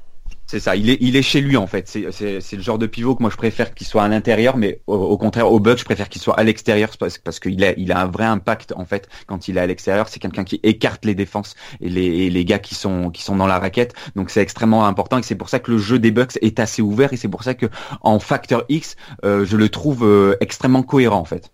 Surtout contre Drummond, qui a, qui a énormément de mal parce qu'il ne sait pas défendre à l'extérieur. et alors du coup ça. côté côté Pistons qui vous choisiriez comme euh, joueur attendu et comme Factor X euh, de l'autre côté? Jo Ouais, moi Drummond, voilà, moi c'est simple, c'est clair et net, c'est Drummond que j'attends vraiment. Euh, j'attends de voir un joueur qui est capable de mener son équipe à bien euh, à la raquette. J'attends de voir un patron comme il a été en patron dans la raquette, mais je veux voir plus de lui. Je veux un joueur avec une vraie maturité. Je veux pas de faux pas de la part de Drummond. C'est pour moi le faux pas est interdit. Euh, donc euh, donc voilà. Après, on, on a on- bien évidemment on a son favori. Ça va être un- une quête d'apprentissage pour Détroit dans ses playoffs, donc on va être aussi indulgent. Mais euh, voilà, j'aimerais qu'il n'y ait aucun faux pas de la part de Drummond. Euh, quel serait euh, bon, le, Et le- Pépé, moi j'ai pas dit le mien. Lucas pardon Lucas excuse-moi Lucas Et euh, justement, comme, comme disait Joe, euh, Drummond ne doit pas souper, d'autant plus qu'il les a déjà fait les playoffs et à plusieurs Ça. reprises. Et euh, comme il l'a dit, comme il l'a déclaré, il moi, euh, on, on parle, on parle des Pistons euh, un peu en, oui, c'est bien, ils vont apprendre à jouer aux playoffs ensemble, mais lui, il les a déjà fait. Ça fait quelques années qu'il est dans la ligue, donc maintenant, faut, faut passer aussi, faut enclencher la deuxième. Et pour ma part, ça sera un Piston, ça sera Luke Kennard. Je l'ai déjà dit, le banc des le banc des Pistons est relativement pauvre, même si avec les arrivées à la, à la mi-saison, ça a balancé un petit peu plus, ça a apporté un peu un peu de fraîcheur euh, dans dans la dynamique. Je pense que ça peut, il peut très bien faire sa place et euh, planter du. euh, allez, j'aimerais bien entre euh, 12 et 15 points de Luke Kennard en sortie de banc avec des bons pourcentages. Je pense qu'il est capable de le faire et ça pourrait vraiment donner un second souffle à, à Détroit sur cette série. Donc je disais que le, effectivement le, le favori c'est un peu comme euh, comme euh, à l'Ouest le favori est assez clair je pense mais messieurs quel euh, quel pronostic vous donnez à cette à cette série? Lucas toujours 4-3 Pistons. Non, je déconne, un gros sweep. Un gros sweep des Détroit. Et, bah, c'est triste, hein, mais ça va avec ce qu'on a vu. Certes, les playoffs sont un exercice différent, mais bon, là, le... il y a vraiment plus que plus qu'une classe d'écart à mes yeux. Et je pense que Détroit va souffrir. Jo Pareil, un bon 4-0 des familles. D'accord. Euh, bah, moi, pour le coup, euh, alors vous allez être surpris, mais je donne quand même un match à, aux Pistons. Euh, dans le sens où je pense qu'il y aura peut-être un petit sursaut d'orgueil à la maison, tu vois. Et Mhm. en même temps, les Bucks, bon, faut être quand même assez lucide. Ça reste une équipe jeune qui a pas encore énormément d'expérience en playoff. Donc, bon, je me dis qu'il y a peut-être un match, un match où ils vont un peu lâcher prise et, et se faire un peu surprendre, quoi. Donc, euh, je m'attends à un 4-1. Effectivement, ça peut être un 4-0, c'est c'est fort probable, mais je m'attends à un 4-1 quand même. Je serais pas surpris en tout cas. Très bien. Mais merci Jordan. Euh, on va passer au, à, la seconde, à la deuxième série euh, de, la conférence Est, c'est-à-dire les Celtics contre les Pacers. Donc les Celtics sont arrivés quatrième après une saison euh, un peu un peu tendancieuse aussi. Hein. On a vu des, très mauvaises choses, mais en même temps des très bonnes choses. C'était un peu paradoxal. Et à côté, donc les Pacers qui qui ont terminé cinquième avec une saison encore un peu inattendue, surtout qu'ils ont eu une, une, triste blessure de Oladipo. C'est jamais facile de perdre son franchise player, mais ils s'en sont sortis, ils sont là, ils sont cinquième et ils sont en playoff. Donc on va en parler tout de suite. Euh, bah justement, on va commencer avec les Pacers, avec leur tendance d'équipe. Euh, Joe, qu'est-ce que tu as pensé de cette saison des, Pacers? Les, Pacers qui, nous offrent une saison qui est, je dirais, euh, assez, assez, monstrueuse euh, compte tenu de, la blessure de Victor Oladipo. J'aime beaucoup euh, les équipes qui sont en capacité de, hum, comment dire, de, j'ai plus le mot Résister, rebondir Ouais, de rebondir, voilà, c'est ça. De, de, rebondir après une telle blessure, c'est-à-dire que il n'y a pas beaucoup d'équipes en NBA qui sont euh, capables de bien réagir après leur euh, le, le, après une blessure de leur franchise player. Et hein. c'est clair. Et bah c'est ce qu'a réussi euh, Indiana. Donc c'est une c'est un effectif qui a extrêmement de cohérence à l'inverse des Celtics par exemple. voilà, c'est des il y a tous les joueurs sont en capacité d'apporter quelque chose, tous les joueurs ont un impact dans cet effectif et ça forme en fait un groupe qui voilà qui est hyper cohérent et euh, quand chacun amène une pierre à l'édifice, et eh ben ça donne ce que ce qu'a réalisé Indiana cette saison, c'est-à-dire une, saison qui est quand même assez maîtrisée euh, compte tenu des événements. Lucas? Très très belle saison d'Indiana, euh, vraiment les, les, honneurs parce que ça a été compliqué, voilà comme l'a dit Jordan, il y a beaucoup d'équipes qui auraient sombré parce que perdre après perdre un joueur plus que majeur, c'est quand même très compliqué, mais il y a comme dans le prolongement de ce qu'on a vu l'année dernière, le, le collectif joue bien, joue juste, avec envie, joue ensemble. On a quand même pareil un bon paquet de gars euh, qu'on peut citer qui apportent vraiment. Euh, c'est vraiment un vrai collectif. C'est là, on parle vraiment d'un de basket, un vrai sport collectif. C'est sympa à voir jouer. T'es content pour eux que ça marche, donc. Euh, franchement, c'est une très belle réussite d'arriver euh, d'arriver en playoff. J'aurais bien aimé qu'ils aient l'avantage du terrain. Je pense que c'est un, petit facteur aussi qui change, qui peut changer l'issue de la série. Mais voilà, euh, c'est euh, avec Denver, Denver contre San Antonio, c'est une des séries qui me hype le plus sur sur ce premier tour de playoff.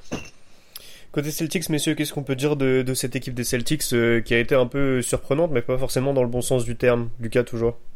Ils pouvaient tellement mieux faire et ils devaient tellement mieux faire. Euh, je trouve qu'il y a eu quand même pas mal de, gentillesse accordée de la part de Brad Stevens en début de saison. On se rappelle quand même qu'il disait bon, euh, Marcus Smart, Terry Rosière, Jason Tatum, Jalen Brown, faut leur laisser du temps, faut qu'ils retrouvent leur place, etc. Gordon Hayward revient. Ouais, mais résultat, ça a traîné sur toute la saison. J'ai pas vu de choses si intéressantes que ça, si ce n'est une équipe euh, mollassonne et capable euh, en même temps de coups d'éclat vraiment magnifiques illustré quand même par quelques vétérans qui sont là pour vraiment tenir la baraque et faire l'affaire. Je pense notamment évidemment à Maurice et euh, Orford qui font bah, un boulot de l'ombre euh, magnifique. Euh, Gordon Hayward met du temps à se remettre de sa blessure, c'était prévu. Hein. on avait, on avait, je pense que Jordan et moi on était d'accord pour dire qu'il fallait minimum un an pour qu'il s'en remette. Mmh. Mmh. On avait, on avait déjà parlé du parallèle avec euh, la blessure de Paul George et on le voit là, ça va nettement mieux. Mais le jeu proposé par Boston ne me plaît pas tant que ça. Je suis vraiment, je suis pas convaincu par euh, par cette saison. Donc, euh, on parlait d'une des plus grosses déceptions. On l'a souvent cité Boston dans les sur les réseaux sociaux avec les Lakers en termes de déception. Et je trouve que c'est pas volé en fait, parce que euh, peut-être qu'on en attendait beaucoup trop, mais au vu des playoffs de l'année dernière et quand même du, de l'effectif qu'ils ont, c'est clair qu'on pouvait espérer mieux. Joe? Ouais, je suis un peu du même avis que, que Lucas. En fait, c'est une équipe qui n'a pas le droit à l'inconstance et c'est ce qu'elle a produit cette saison et c'est un peu malheureux au final parce que il manque une certaine symbiose aux Celtics, euh, alors qu'il y a tout pour créer quelque chose d'assez d'assez unique. Euh, j'ai du mal, moi, avec Kyrie Irving, pardon, en leader de cette équipe. J'ai l'impression qu'il n'a pas les armes pour être le vrai leader. Mais il n'en est euh, pas un. Voilà, c'est ça. Pour voilà, je, pense euh, qu'il s'est émancipé trop tôt de LeBron et qu'il aurait dû apprendre plus à ses côtés. Euh, il a voulu faire le contraire. Euh, maintenant, est-ce qu'il est en capacité d'apprendre de ses, erreurs? Je sais pas, j'ai pas l'impression. Donc moi, c'est un joueur que j'attends énormément en, en playoff. Voilà, on l'a dit, Hayward se remet de sa blessure. C'est une année de transition pour lui. Je pense qu'il faut être très très très indulgent avec lui quand tu reviens d'une telle blessure. Euh, tu ne peux pas retrouver ton niveau, euh, c'est une certitude. Euh, voilà, il y a du mieux depuis depuis trois quatre semaines. On, voit qu'il est moins hésitant, qu'il est qu'il est plus confiant, qu'il n'hésite pas à aller vers le cercle. On, savait en janvier, il avait fait une, une, déclaration qui était vraie. Il disait que mentalement, il avait du mal parce qu'il avait peur quand il retombait sur son sur sa jambe, et ce qui est tout à fait normal. Voilà, donc je pense que là, il y a une il y a une vraie progression de ce côté-là. Mais mais voilà, ouais, non, il, pour moi, il y a de l'inconstance dans cette équipe des Celtics qui peuvent, qui peuvent leur faire faux banc en fait contre, euh, contre Indiana. Donc je suppose, euh, Joe, que ton joueur attendu c'est Kyrie Irving. Oui, voilà, voilà, c'est ça. Je l'ai dit, j'ai un peu, j'ai un peu abrégé, mais voilà, vraiment, mon, le joueur que j'attends le plus, c'est Irving. C'est celui que je veux voir en vrai patron. Et là, je parle pas de patron qui est capable de mettre 30 points et 10 assists. Je m'en fous de ça. Je parle de patron qui est capable d'impliquer tout le monde le mec qui voilà, mm. c'est ça, le mec qui fédère autant vocalement, mais sur le terrain, mais dans le vestiaire aussi. Je veux un leader complet en fait. Je ne veux pas qu'une partie euh, d'un leader. C'est pas ça être un leader. Être un leader au scoring, euh, c'est très bien, mais c'est pas suffisant. Donc je veux voir euh, Kyrie Irving dans ce rôle et j'espère qu'il va qu'il va réussir parce que parce que sinon ça peut être ça peut être assez assez désolant pour lui au final. Et côté Pacers, tu mets qui alors? Euh, côté paisseur, je mets qui? Eh ben bonne question. Euh, en fait, j'attends, j'attends si, euh, j'attends de voir que cet effectif soit le même qu'en saison régulière. En fait, c'est c'est pas un tout, c'est pas un joueur que j'attends plus, c'est un c'est un collectif. je veux que Indiana confirme ce qu'ils nous ont montré tout au long de cette saison. Et toi, Lucas, du coup, j'aurais attendu Factor X, ça serait quoi? Ça serait qui euh, Joueur attendu, bah évidemment j'attends Kyrie Irving au tournant, très très fort. Euh, facteur X côté Boston, bah je vais dire, euh, j'hésite entre, entre Gordon Hayward et Terry Rozier dans le sens où Gordon Hayward, s'il arrive à produire un, on va dire 15 points, 6 rebonds et 4 passes avec des bons pourcentages, ça peut frapper fort et ça peut faire très mal en sortie de banc. Et Terry Rozier dans le sens où Marcus Smart est blessé, donc certes il ne joue pas dans le même registre, mais il va, il va avoir quand même du temps de jeu il va avoir des minutes, il va pouvoir produire euh, ce qu'il ce faisait. Et je suis curieux de savoir s'il est capable de, de tenir, euh, de, de produire face, face aux Pacers, qui sont quand même une défense relativement costaud. Ils ont quand même des gars euh, sur, le, sur la traction arrière, et ça peut être très intéressant de voir si Rosier est capable de, de dynamiter un peu tout ça et de, de se frayer un chemin jusqu'au panier. Et côté Pacers, euh, j'attends beaucoup de monde. J'attends du Tadeusz Young, du Bogdanovic évidemment, du Darren Collison, du Domantas Sabonis. Mais je vais partir sur Miles Turner dans le sens où c'est euh, un des joueurs les plus vieux, enfin qui est là depuis le plus de temps à, Indiana. Il a déjà fait quand même quelques euh, quelques campagnes de playoffs, notamment face à LeBron. Il a 23 ans, il nous a montré une très belle saison, surtout au niveau défensif. Et on l'a déjà dit plusieurs fois qu'on attendait Miles Turner, on attendait Miles Turner. Et là, j'ai vraiment envie de le voir pas dominer, mais euh, gagner sa match-up au moins contre contre euh, Alor Ford, ça peut être très intéressant. C'est un gros client en face, très intelligent. Alor Ford est capable de bien défendre. Donc euh, voilà, en fait, il y a beaucoup de monde à regarder, mais je vais partir sur Turner du coup. Et si je peux rajouter un petit truc, quelqu'un le cite quand même, Miles Turner, parce que j'entendais personne le dire depuis tout à l'heure. J'ai eu un peu peur. je pense forcément à Marin de Pacers France qui, qui je crois aime beaucoup ce, ce joueur. Effectivement, moi pour le coup c'est un peu celui que j'attends, j'attends le plus. C'est un peu le, le joueur que j'attends le plus et en même temps le facteur X, tu vois. C'est un peu un, mélange des deux. Jo, vas-y. Mhm. Ouais, bah, juste je un truc, après on revient sur Miles Turner. Euh, juste, ça sera intéressant de voir ce que Brad va faire parce que, euh, étant donné que Marcus Smart est blessé, est-ce qu'il va faire jouer Jalen Brown en titulaire ou Gordon Hayward en titulaire? Ça, on ne sait pas encore. Je pense que le mieux, ça serait de garder Hayward en titulaire parce qu'il y a encore, il y a une vraie petite dynamique euh, à faire jouer de ce côté-là. Et Brown, j'ai hâte de voir ce qu'il va donner parce qu'il ne fait pas une une véritable saison et euh, à 100% euh, c'est une bonne chose pour les Celtics. Euh, S'il ne l'est pas, ça va être ça va être difficile. En ce qui concerne Miles Turner, moi c'est un joueur que j'aime beaucoup défensivement, mais j'ai toujours cette impression un peu comme à la André Drummond qui n'est pas capable de, de, de prendre en maturité et de prendre conscience qu'il peut être aussi un des leaders de cette équipe. Alors il c'est très bien en défense, il a montré voilà, qu'il était le leader de cette équipe en défense. Euh, maintenant, moi, je veux voir plus de Miles Turner, mais je ne sais pas s'il est en capacité de le faire. C'est pour ça que je préfère mettre l'effectif tout autour plutôt qu'un joueur pour, euh, pour Indiana. Est-ce que vous pensez rapidement, euh, petite question subsidiaire comme ça, pardon. Est-ce que vous pensez que, je m'étouffe en parlant de lui du coup, est-ce que vous pensez que Jason Tatum pourrait retrouver son niveau de playoff? Bah, c'est possible dans le sens où euh, il, en a les capacités. Après maintenant, euh, ça reste un joueur qui peut être prévisible sur certaines séquences, euh, un peu à la manière de Kobe, sauf qu'il n'a pas le talent de Kobe. Donc voilà. Non, voilà, non, non, non, mais j'espère que tu es d'accord avec moi. Tu vois ce que je veux dire? à travers l'écran. non, non, mais c'est important de le dire parce que voilà, Kobe pouvait être prévisible, mais il avait un tel talent que bah tu pouvais rien faire. Mais le problème, c'est que Jason Tatum n'a pas ce talent, donc il est assez prévisible sur certaines séquences. En fait, on sait quand il va faire un fadeaway, on sait quand il va pénétrer, on sait quand il va pull-up à trois points.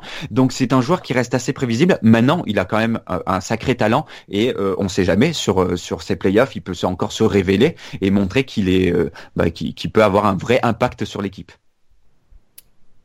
Euh, messieurs, on va passer donc. Ah, Lucas, c'est bon, Non, moi je voulais je voulais juste dire que je pense que Jason Tatum est encore trop vert et qu'on s'est trop reposé justement sur bah, comme, euh, comme pour Donovan Mitchell l'année dernière, c'était des joueurs, des rookies qu'on n'attendait pas forcément. Là, ils sont attendus. Euh, je pense pas qu'ils soient capables de euh, réitérer un tel exploit par rapport à l'année dernière, mais qu'ils puissent au moins produire sa 12, quinzaine de points, qu'ils puissent au moins apporter un petit peu. Mais je m'attends pas à un coup d'éclat de sa part, parce que justement, il sera ciblé.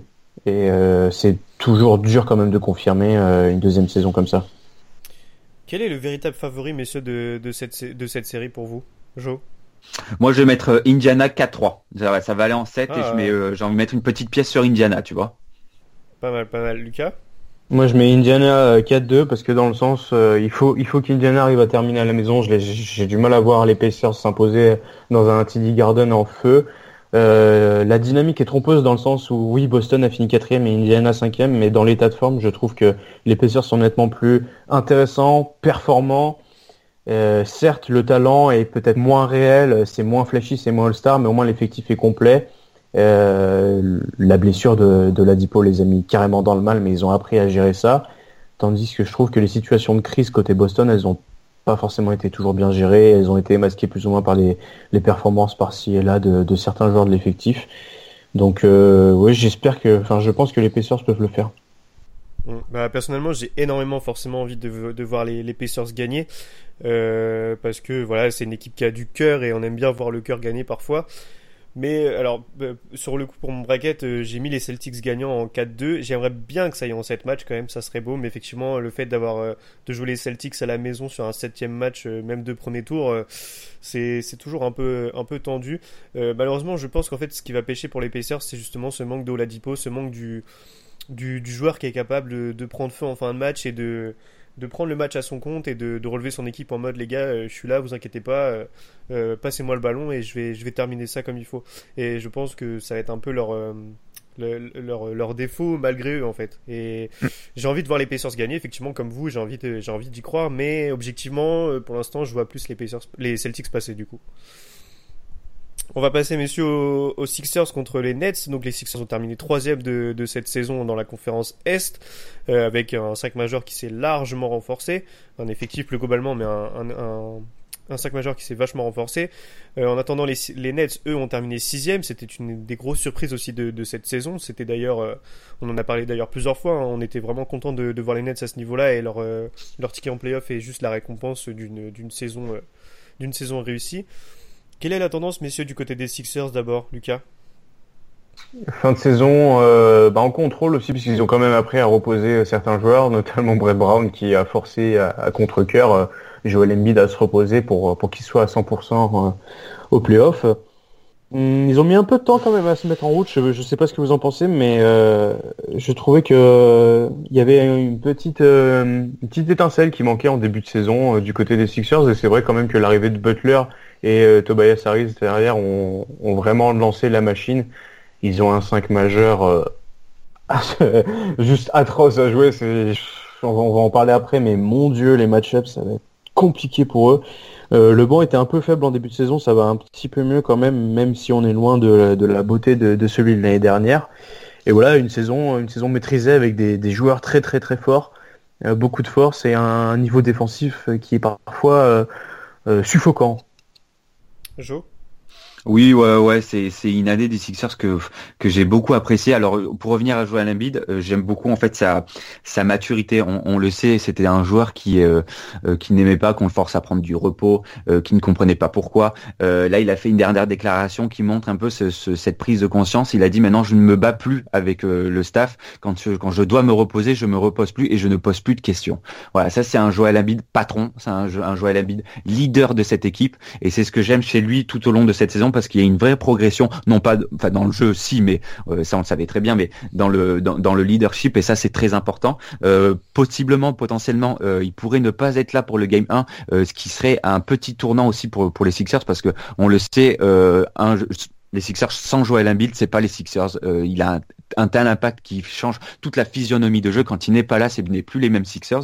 Mais sinon, sur la saison entière, voilà, c'est comme l'a dit Lucas, c'est un contrôle total. Voilà, Brett Brown qui sait gérer ses joueurs comme jamais. Tobias Harris qui s'est intégré dans l'effectif. Ça fait, j'ai l'impression que ça fait dix ans qu'il est aux Sixers. Mm. Euh, pour moi, c'est, il est, je le trouve sublime. C'est voilà, c'est le joueur qui s'intègre véritablement dans un effectif, qui ne dit rien du tout. Voilà, qui, qui écoute tout le monde, euh, qui a, qui a un vrai impact, qui peut être aussi l'un des facteurs X de cette équipe. Donc, euh, donc ouais. Et puis Ben Simmons qui est pour moi euh, le, le meneur à l'état pur. C'est-à-dire que pour moi, j'ai rarement vu de faux pas cette saison dans le jeu de la part de Ben Simmons. Euh, alors certes, il n'a pas de shoot à trois points, mais qu'est-ce que c'est maîtrisé? Les décisions sont là. Quand il faut faire une passe, il, passe. Quand il faut euh, quand il faut aller vers le cercle, en tout cas, il va vers le cercle. Quand il faut attaquer, il attaque. Donc voilà, Ben Simmons, c'est un peu aussi le métronome de cette équipe avec euh, en, alliage avec avec Embiid. Et, voilà pour parler aussi de Butler qui est défensivement monstrueux et qui, a un, qui a un terrible impact sur sur cette équipe quand il est quand il est en, en, soldat défensif comme ça. Donc donc voilà donc une vraie maîtrise du côté des, Sixers et c'est et moi je suis impatient de les voir euh, de les voir en playoff là. Lucas? Bah pour Brooklyn du coup. oui pour les Nets oui. Euh, saison plus que surprenante. Hein. Pareil, je les mettais un peu à la place du con, 9 place, dans l'espoir de voir une, une, réelle réussite. Mais mon Dieu, le travail réalisé par Kenny Atkinson est juste magnifique.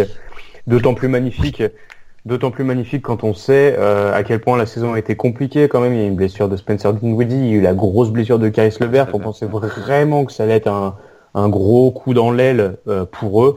Et c'est là que le sauveur d'Angelo Russell est arrivé, qui nous a enfin fait une saison euh, qu'on attendait depuis presque deux ans maintenant. Très très belle saison, couronnée bah, d'une sélection All-Star Game.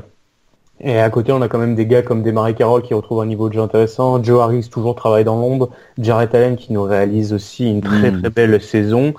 Euh, voilà, il y a, y a, des gars, pareil, c'est des, c'est un effectif profond, vaillant, avec du cœur, à l'image, pareil, de, d'un joueur comme Jared Dudley qui ne ressemble plus à rien sur un parquet, mais bon Dieu, qu'est-ce qu'il peut apporter. C'est, c'est plaisant de voir un nouveau Brooklyn dans le, dans le paysage de la conférence Est. C'est mérité. Et, euh, et voilà, bah, euh, ils vont arriver sur le, chemin classique de l'apprentissage justement. Et bon Dieu, l'apprentissage, c'est ce qui va être compliqué quand même là pour ce premier tour de playoff.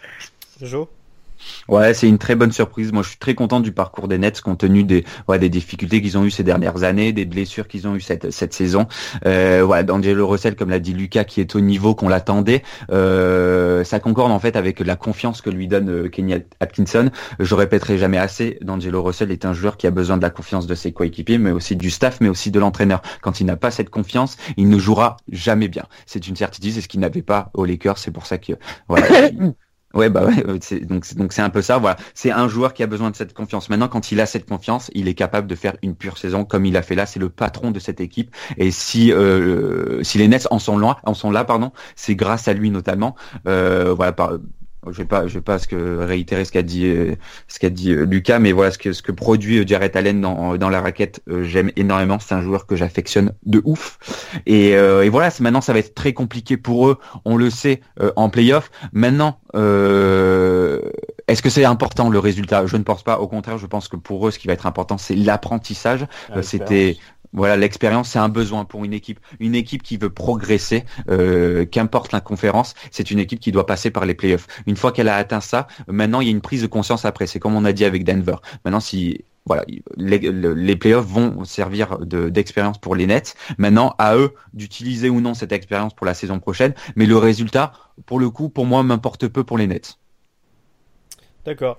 Euh, alors, euh, pour, euh, pour les Sixers, vous avez mentionné euh, pas mal de joueurs du, du 5 majeur, mais surtout, euh, surtout Ben Simmons. Est-ce que c'est vraiment lui le joueur le plus attendu côté Sixers Lucas? Bof, en fait, oui, oui et non, dans le sens où les- le, le sac, juste le sac majeur est tellement costaud que tu peux prendre n'importe qui. Euh, à mes yeux, moi je dirais Joel Embiid parce que je pense qu'il a vraiment envie de casser de la gueule en playoff cette année. Euh, il doit avoir encore les playoffs de l'année dernière euh, en mémoire et euh, je pense que là il veut vraiment, il veut vraiment qu'on se rappelle qu'il était dans le top 3 du MVP sur la première moitié de saison et qu'il réalisait une saison de malade c'est l'année parfaite pour lui pour dominer, tout comme Jimmy Butler qui, va montrer aussi que c'est un véritable patron et qu'on peut compter sur lui des deux côtés du terrain. Il a été plus que clutch et plus que bon en défense.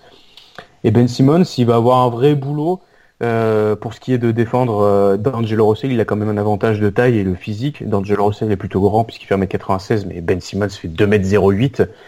Euh, Russell n'est pas le joueur le plus euh, mobile dans le sens et c'est pas le mec le plus le plus rapide. Il va pas il va pas c'est pas un dragster comme comme j'ai dit par exemple pour Dennis Schroeder. Donc ça va être très intéressant de voir comment il va le contenir. Ça peut être une des clés de une, des clés très importantes de, cette rencontre. Mais de là à dire que c'est peut-être le joueur le plus important je suis pas sûr. Alors, euh, Joe, qu'est-ce que, quel joueur tu attends le plus euh, côté Sixers, toi?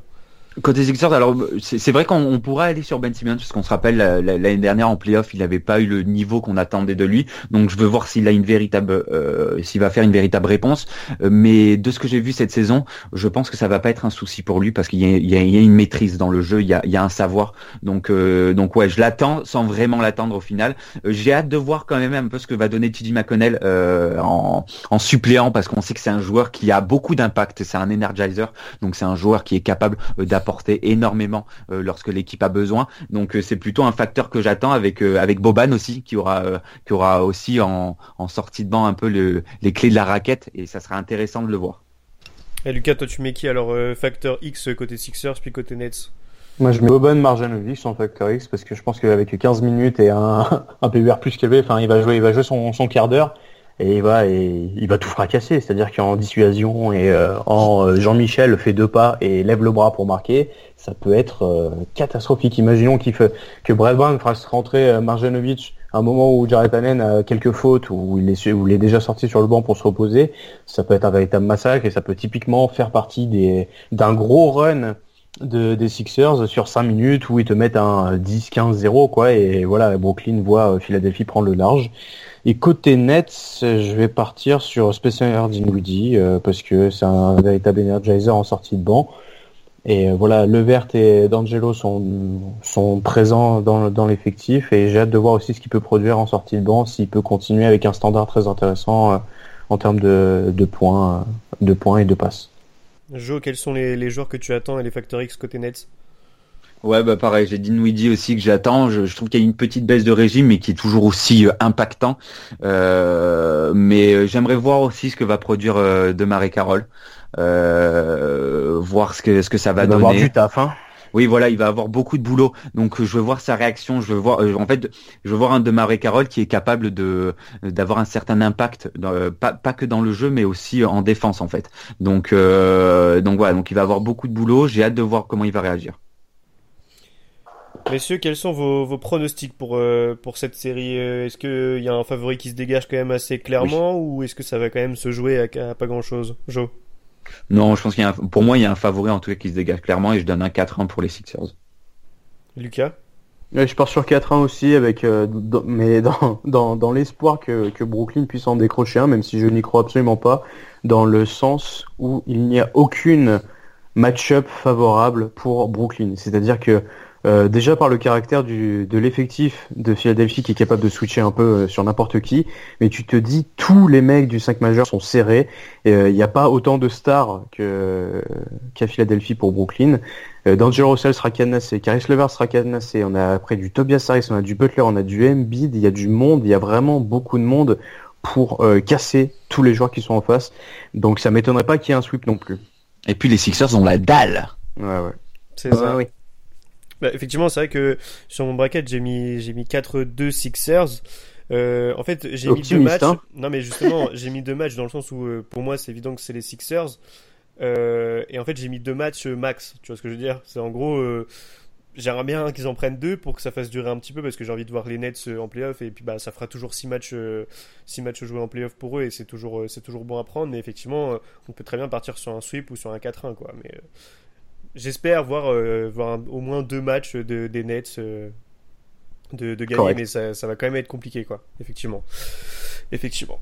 Euh, mais ça serait beau qu'ils en prennent au moins un à la maison, tu vois, pour, pour faire plaisir à leur public et euh, puis même pour faire plaisir à, tous les fans de l'NBA qui vont certainement euh, suivre cette série avec attention parce que, mine de rien, ça peut être très intéressant de, de voir ça et je pense pas que ce sera. effectivement, il y aura peut-être un, un ou deux blowouts des, des Sixers, mais on peut aussi, je pense, attendre à quelques matchs un peu serrés, tu vois. Si ça fait 4-1, c'est pas dit que les 4 matchs que les Sixers ont gagnés, ce sera des, des 20 points d'avance, quoi. Donc donc c'est pour ça, je suis, je suis mitigé sur cette série et j'attends beaucoup des Nets sans être trop non plus optimiste dans le sens où j'attends pas qu'il se qualifie. Mais j'attends, euh, voilà, un, vrai, un, vrai, un vrai jeu côté Nets, quoi. On va passer donc à la dernière euh, série, messieurs. Donc les Raptors qui ont terminé deuxième de, de, cette, de cette série, de cette euh, saison, pardon. Sans, sans, trop de, de, surprise, hein. c'est une, saison maîtrisée malgré l'arrivée du coach Nick Nurse qui a fait du très très bon travail et surtout le, départ de, de Rosanne qui a été remplacé par Kawhi Leonard. Euh, et en face, ce sera donc le Magic qui a, fini septième. C'est un peu aussi une, surprise, comme les Nets de, cette euh, saison dans la conférence Est. On va commencer par le Magic, messieurs. Quelle, euh, tendance se dégage de, cette équipe, Lucas?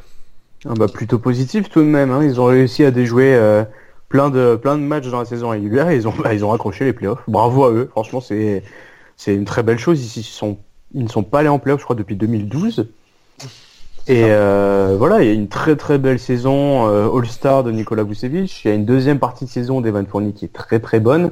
On a un Terence Ross qui joue bien en sortie de banc. Aaron Gordon toujours un peu euh, mitigé en dents Bon bref, ça, ça ne change pas.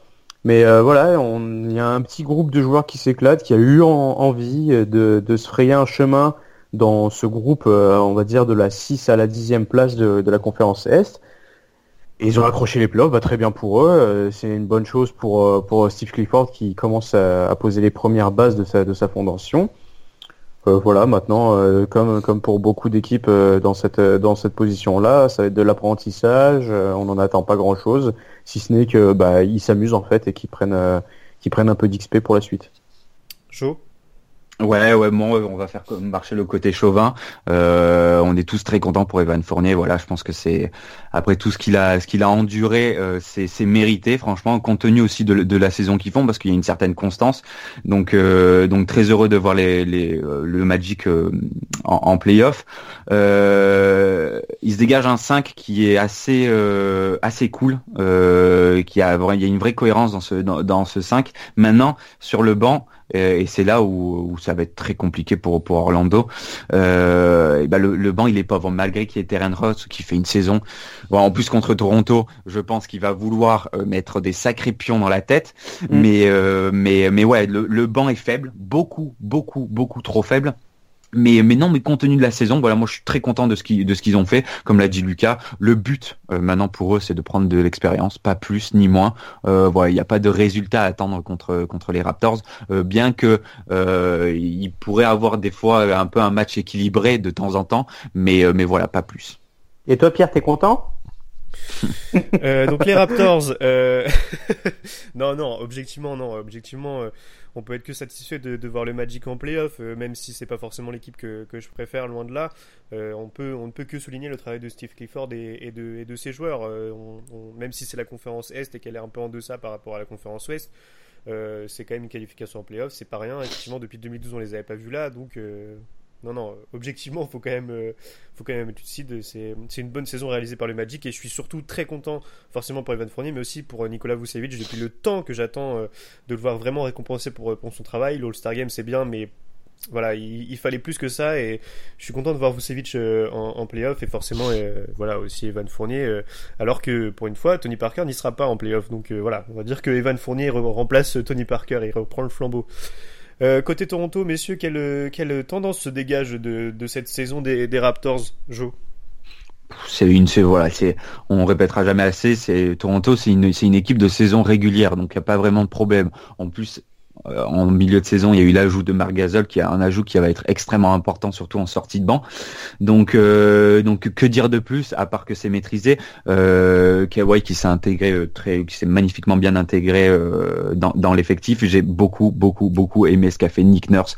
il a les, promesses qu'il a tenues en début de saison, c'est-à-dire sur l'innovation un peu du jeu et tout. Et eh ben elles sont là, les innovations. C'est un, c'est un coach qui aime réinventer un peu son 5 parfois. C'est un coach qui aime jouer avec le banc, qui aime jouer avec avec le, le 5 de départ et qui aime aussi mélanger un peu tout ça pour euh, pour un peu euh, créer quelque chose de nouveau et, euh, et donner à l'adversaire un peu du fil à retordre. Donc donc j'aime beaucoup ce qu'a fait ce que ce qu'a réalisé les, les, Raptors cette saison et, et, voilà que dire de plus Kyle Lowry qui voilà qui qui est le cœur de, de, de, cette équipe, qu'on le veuille ou non. Euh, il a été très critiqué durant ces, ces dernières années, mais c'est un, c'est un joueur qui a montré encore des choses euh, qui sont très importantes pour les Raptors et, euh, et pour les petits prémices. Voilà, c'est le joueur que j'attends le plus aux Raptors. Lucas? Très très belle saison, très très bel effectif, bien géré, hein, puisque Kawhi Leonard a quand même loupé pas mal de matchs et j'ai envie de dire que si, il ne les avait pas loupés, on aurait vu son nom dans le MVP, mais ça c'est un autre débat.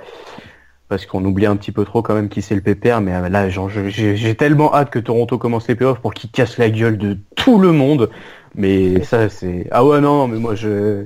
ça m'a ça m'a fendu le cœur de ne pas le voir jouer pendant autant de temps. Donc là, j'ai vraiment envie qu'il défonce tout le monde, qu'il rappelle un peu euh, qui c'est le patron. Et puis, euh, bon, Jordan ne l'a pas dit, tant mieux pour moi, mais Pascal Siakam. Ah oui. Mais, mais, mais qu'est-ce que c'est que cette saison on, Bon, on part potentiellement sur le titre de, de Most Pro Player. Mais, qui mais quelle providence d'avoir un joueur pareil pour, pour Nick Nurse, pour, pour effectuer des, des rotations avec lui, avec Ibaka, avec du Marc Gasol on, va, en parler après, mais franchement, ça va être très très intéressant de voir comment va se comporter Siakam en playoff, s'il est capable de, de rester sur les mêmes standards qu'il a montré cette saison, ou s'il va s'effacer un petit peu plus au profit de Kawhi Leonard qui sera 100% euh, présent.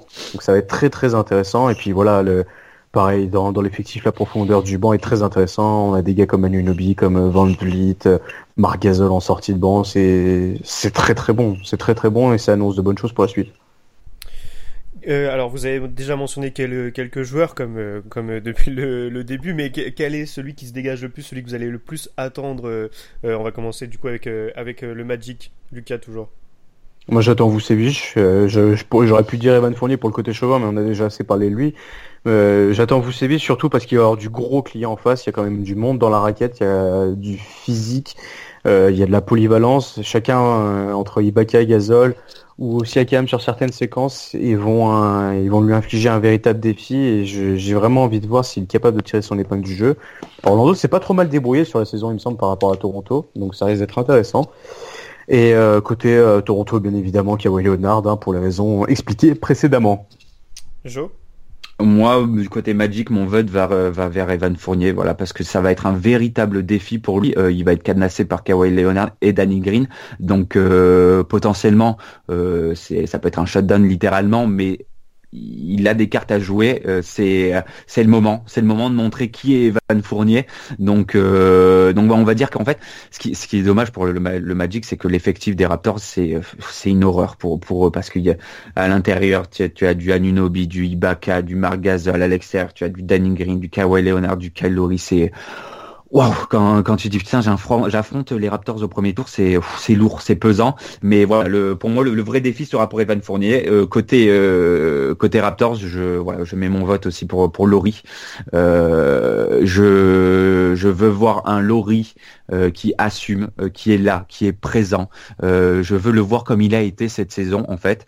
Il n'y a personne en face en plus. Hein, donc, Voilà, il a DJ Augustine en face qui est clairement un joueur qui est plus que limité. Alors c'est bien, il a fait le taf cette saison, mais voilà, DJ Augustine c'est un joueur qui est extrêmement limité, même au niveau du qui basket. Et donc voilà, c'est le joueur que j'attends le plus. Je veux une vraie démonstration de la part de Kylori. Je veux que ça soit lui le patron de l'équipe. Je veux qu'il pose ses balls sur la table et qu'il se dise voilà, euh, j'ai raté euh, beaucoup de choses en playoff ces dernières années. Euh, maintenant, vous pouvez compter sur moi. Voilà, c'est le Kylori que je veux voir et c'est le Kylori que j'espère voir.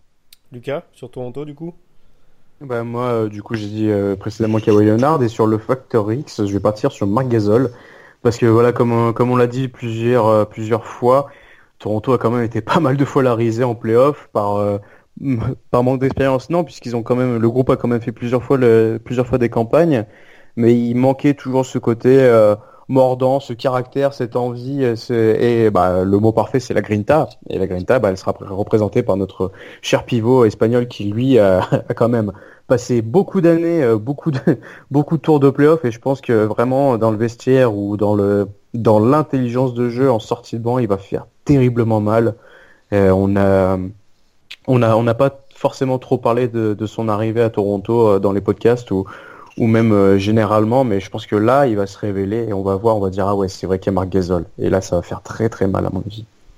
Enchaîne sur celui de, Magic si tu veux avant de passer. Ah oui, et du coup, le, Magic, ce sera un peu euh, côté coup de cœur, mais ce sera Jonathan Isaac qui euh, montre quand même des bonnes choses sur la, la, dernière partie de saison et physiquement est capable quand même d'apporter euh, plus que sa pierre à l'édifice. On sait que c'est plus un joueur défensif qu'offensif.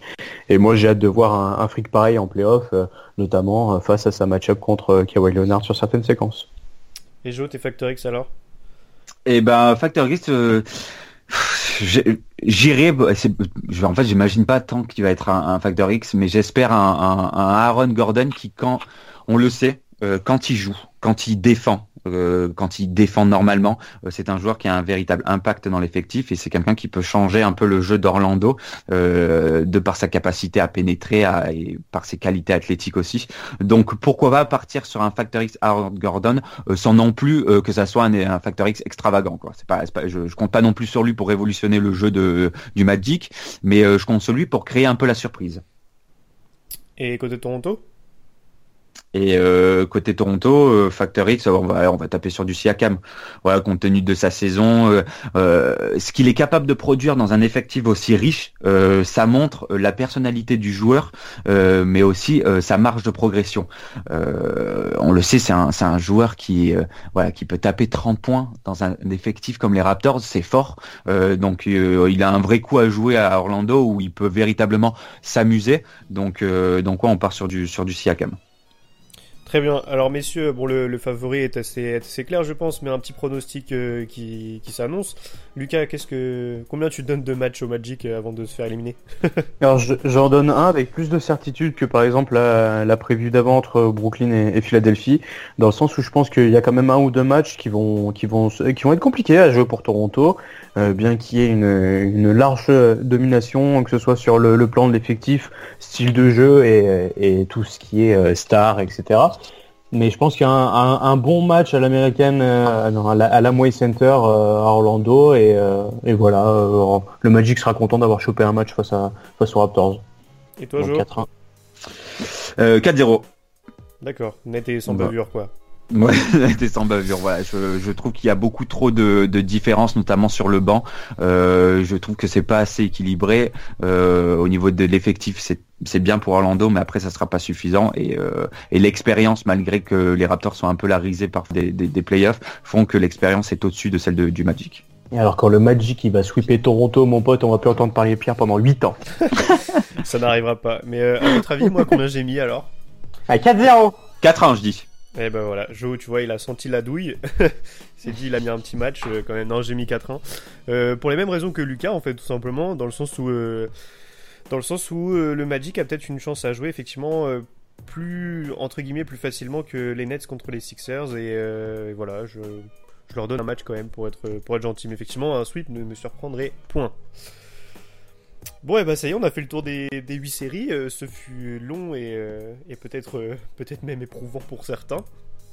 voilà, encore une fois, on mettra, on mettra un petit timecode. Hein, normalement, ça j'aurais dû le dire au début, ça serait plus logique, mais on mettra un petit timecode quand même sur, sur Twitter pour, pour chaque série, pour les conférences, si vous voulez passer certains détails.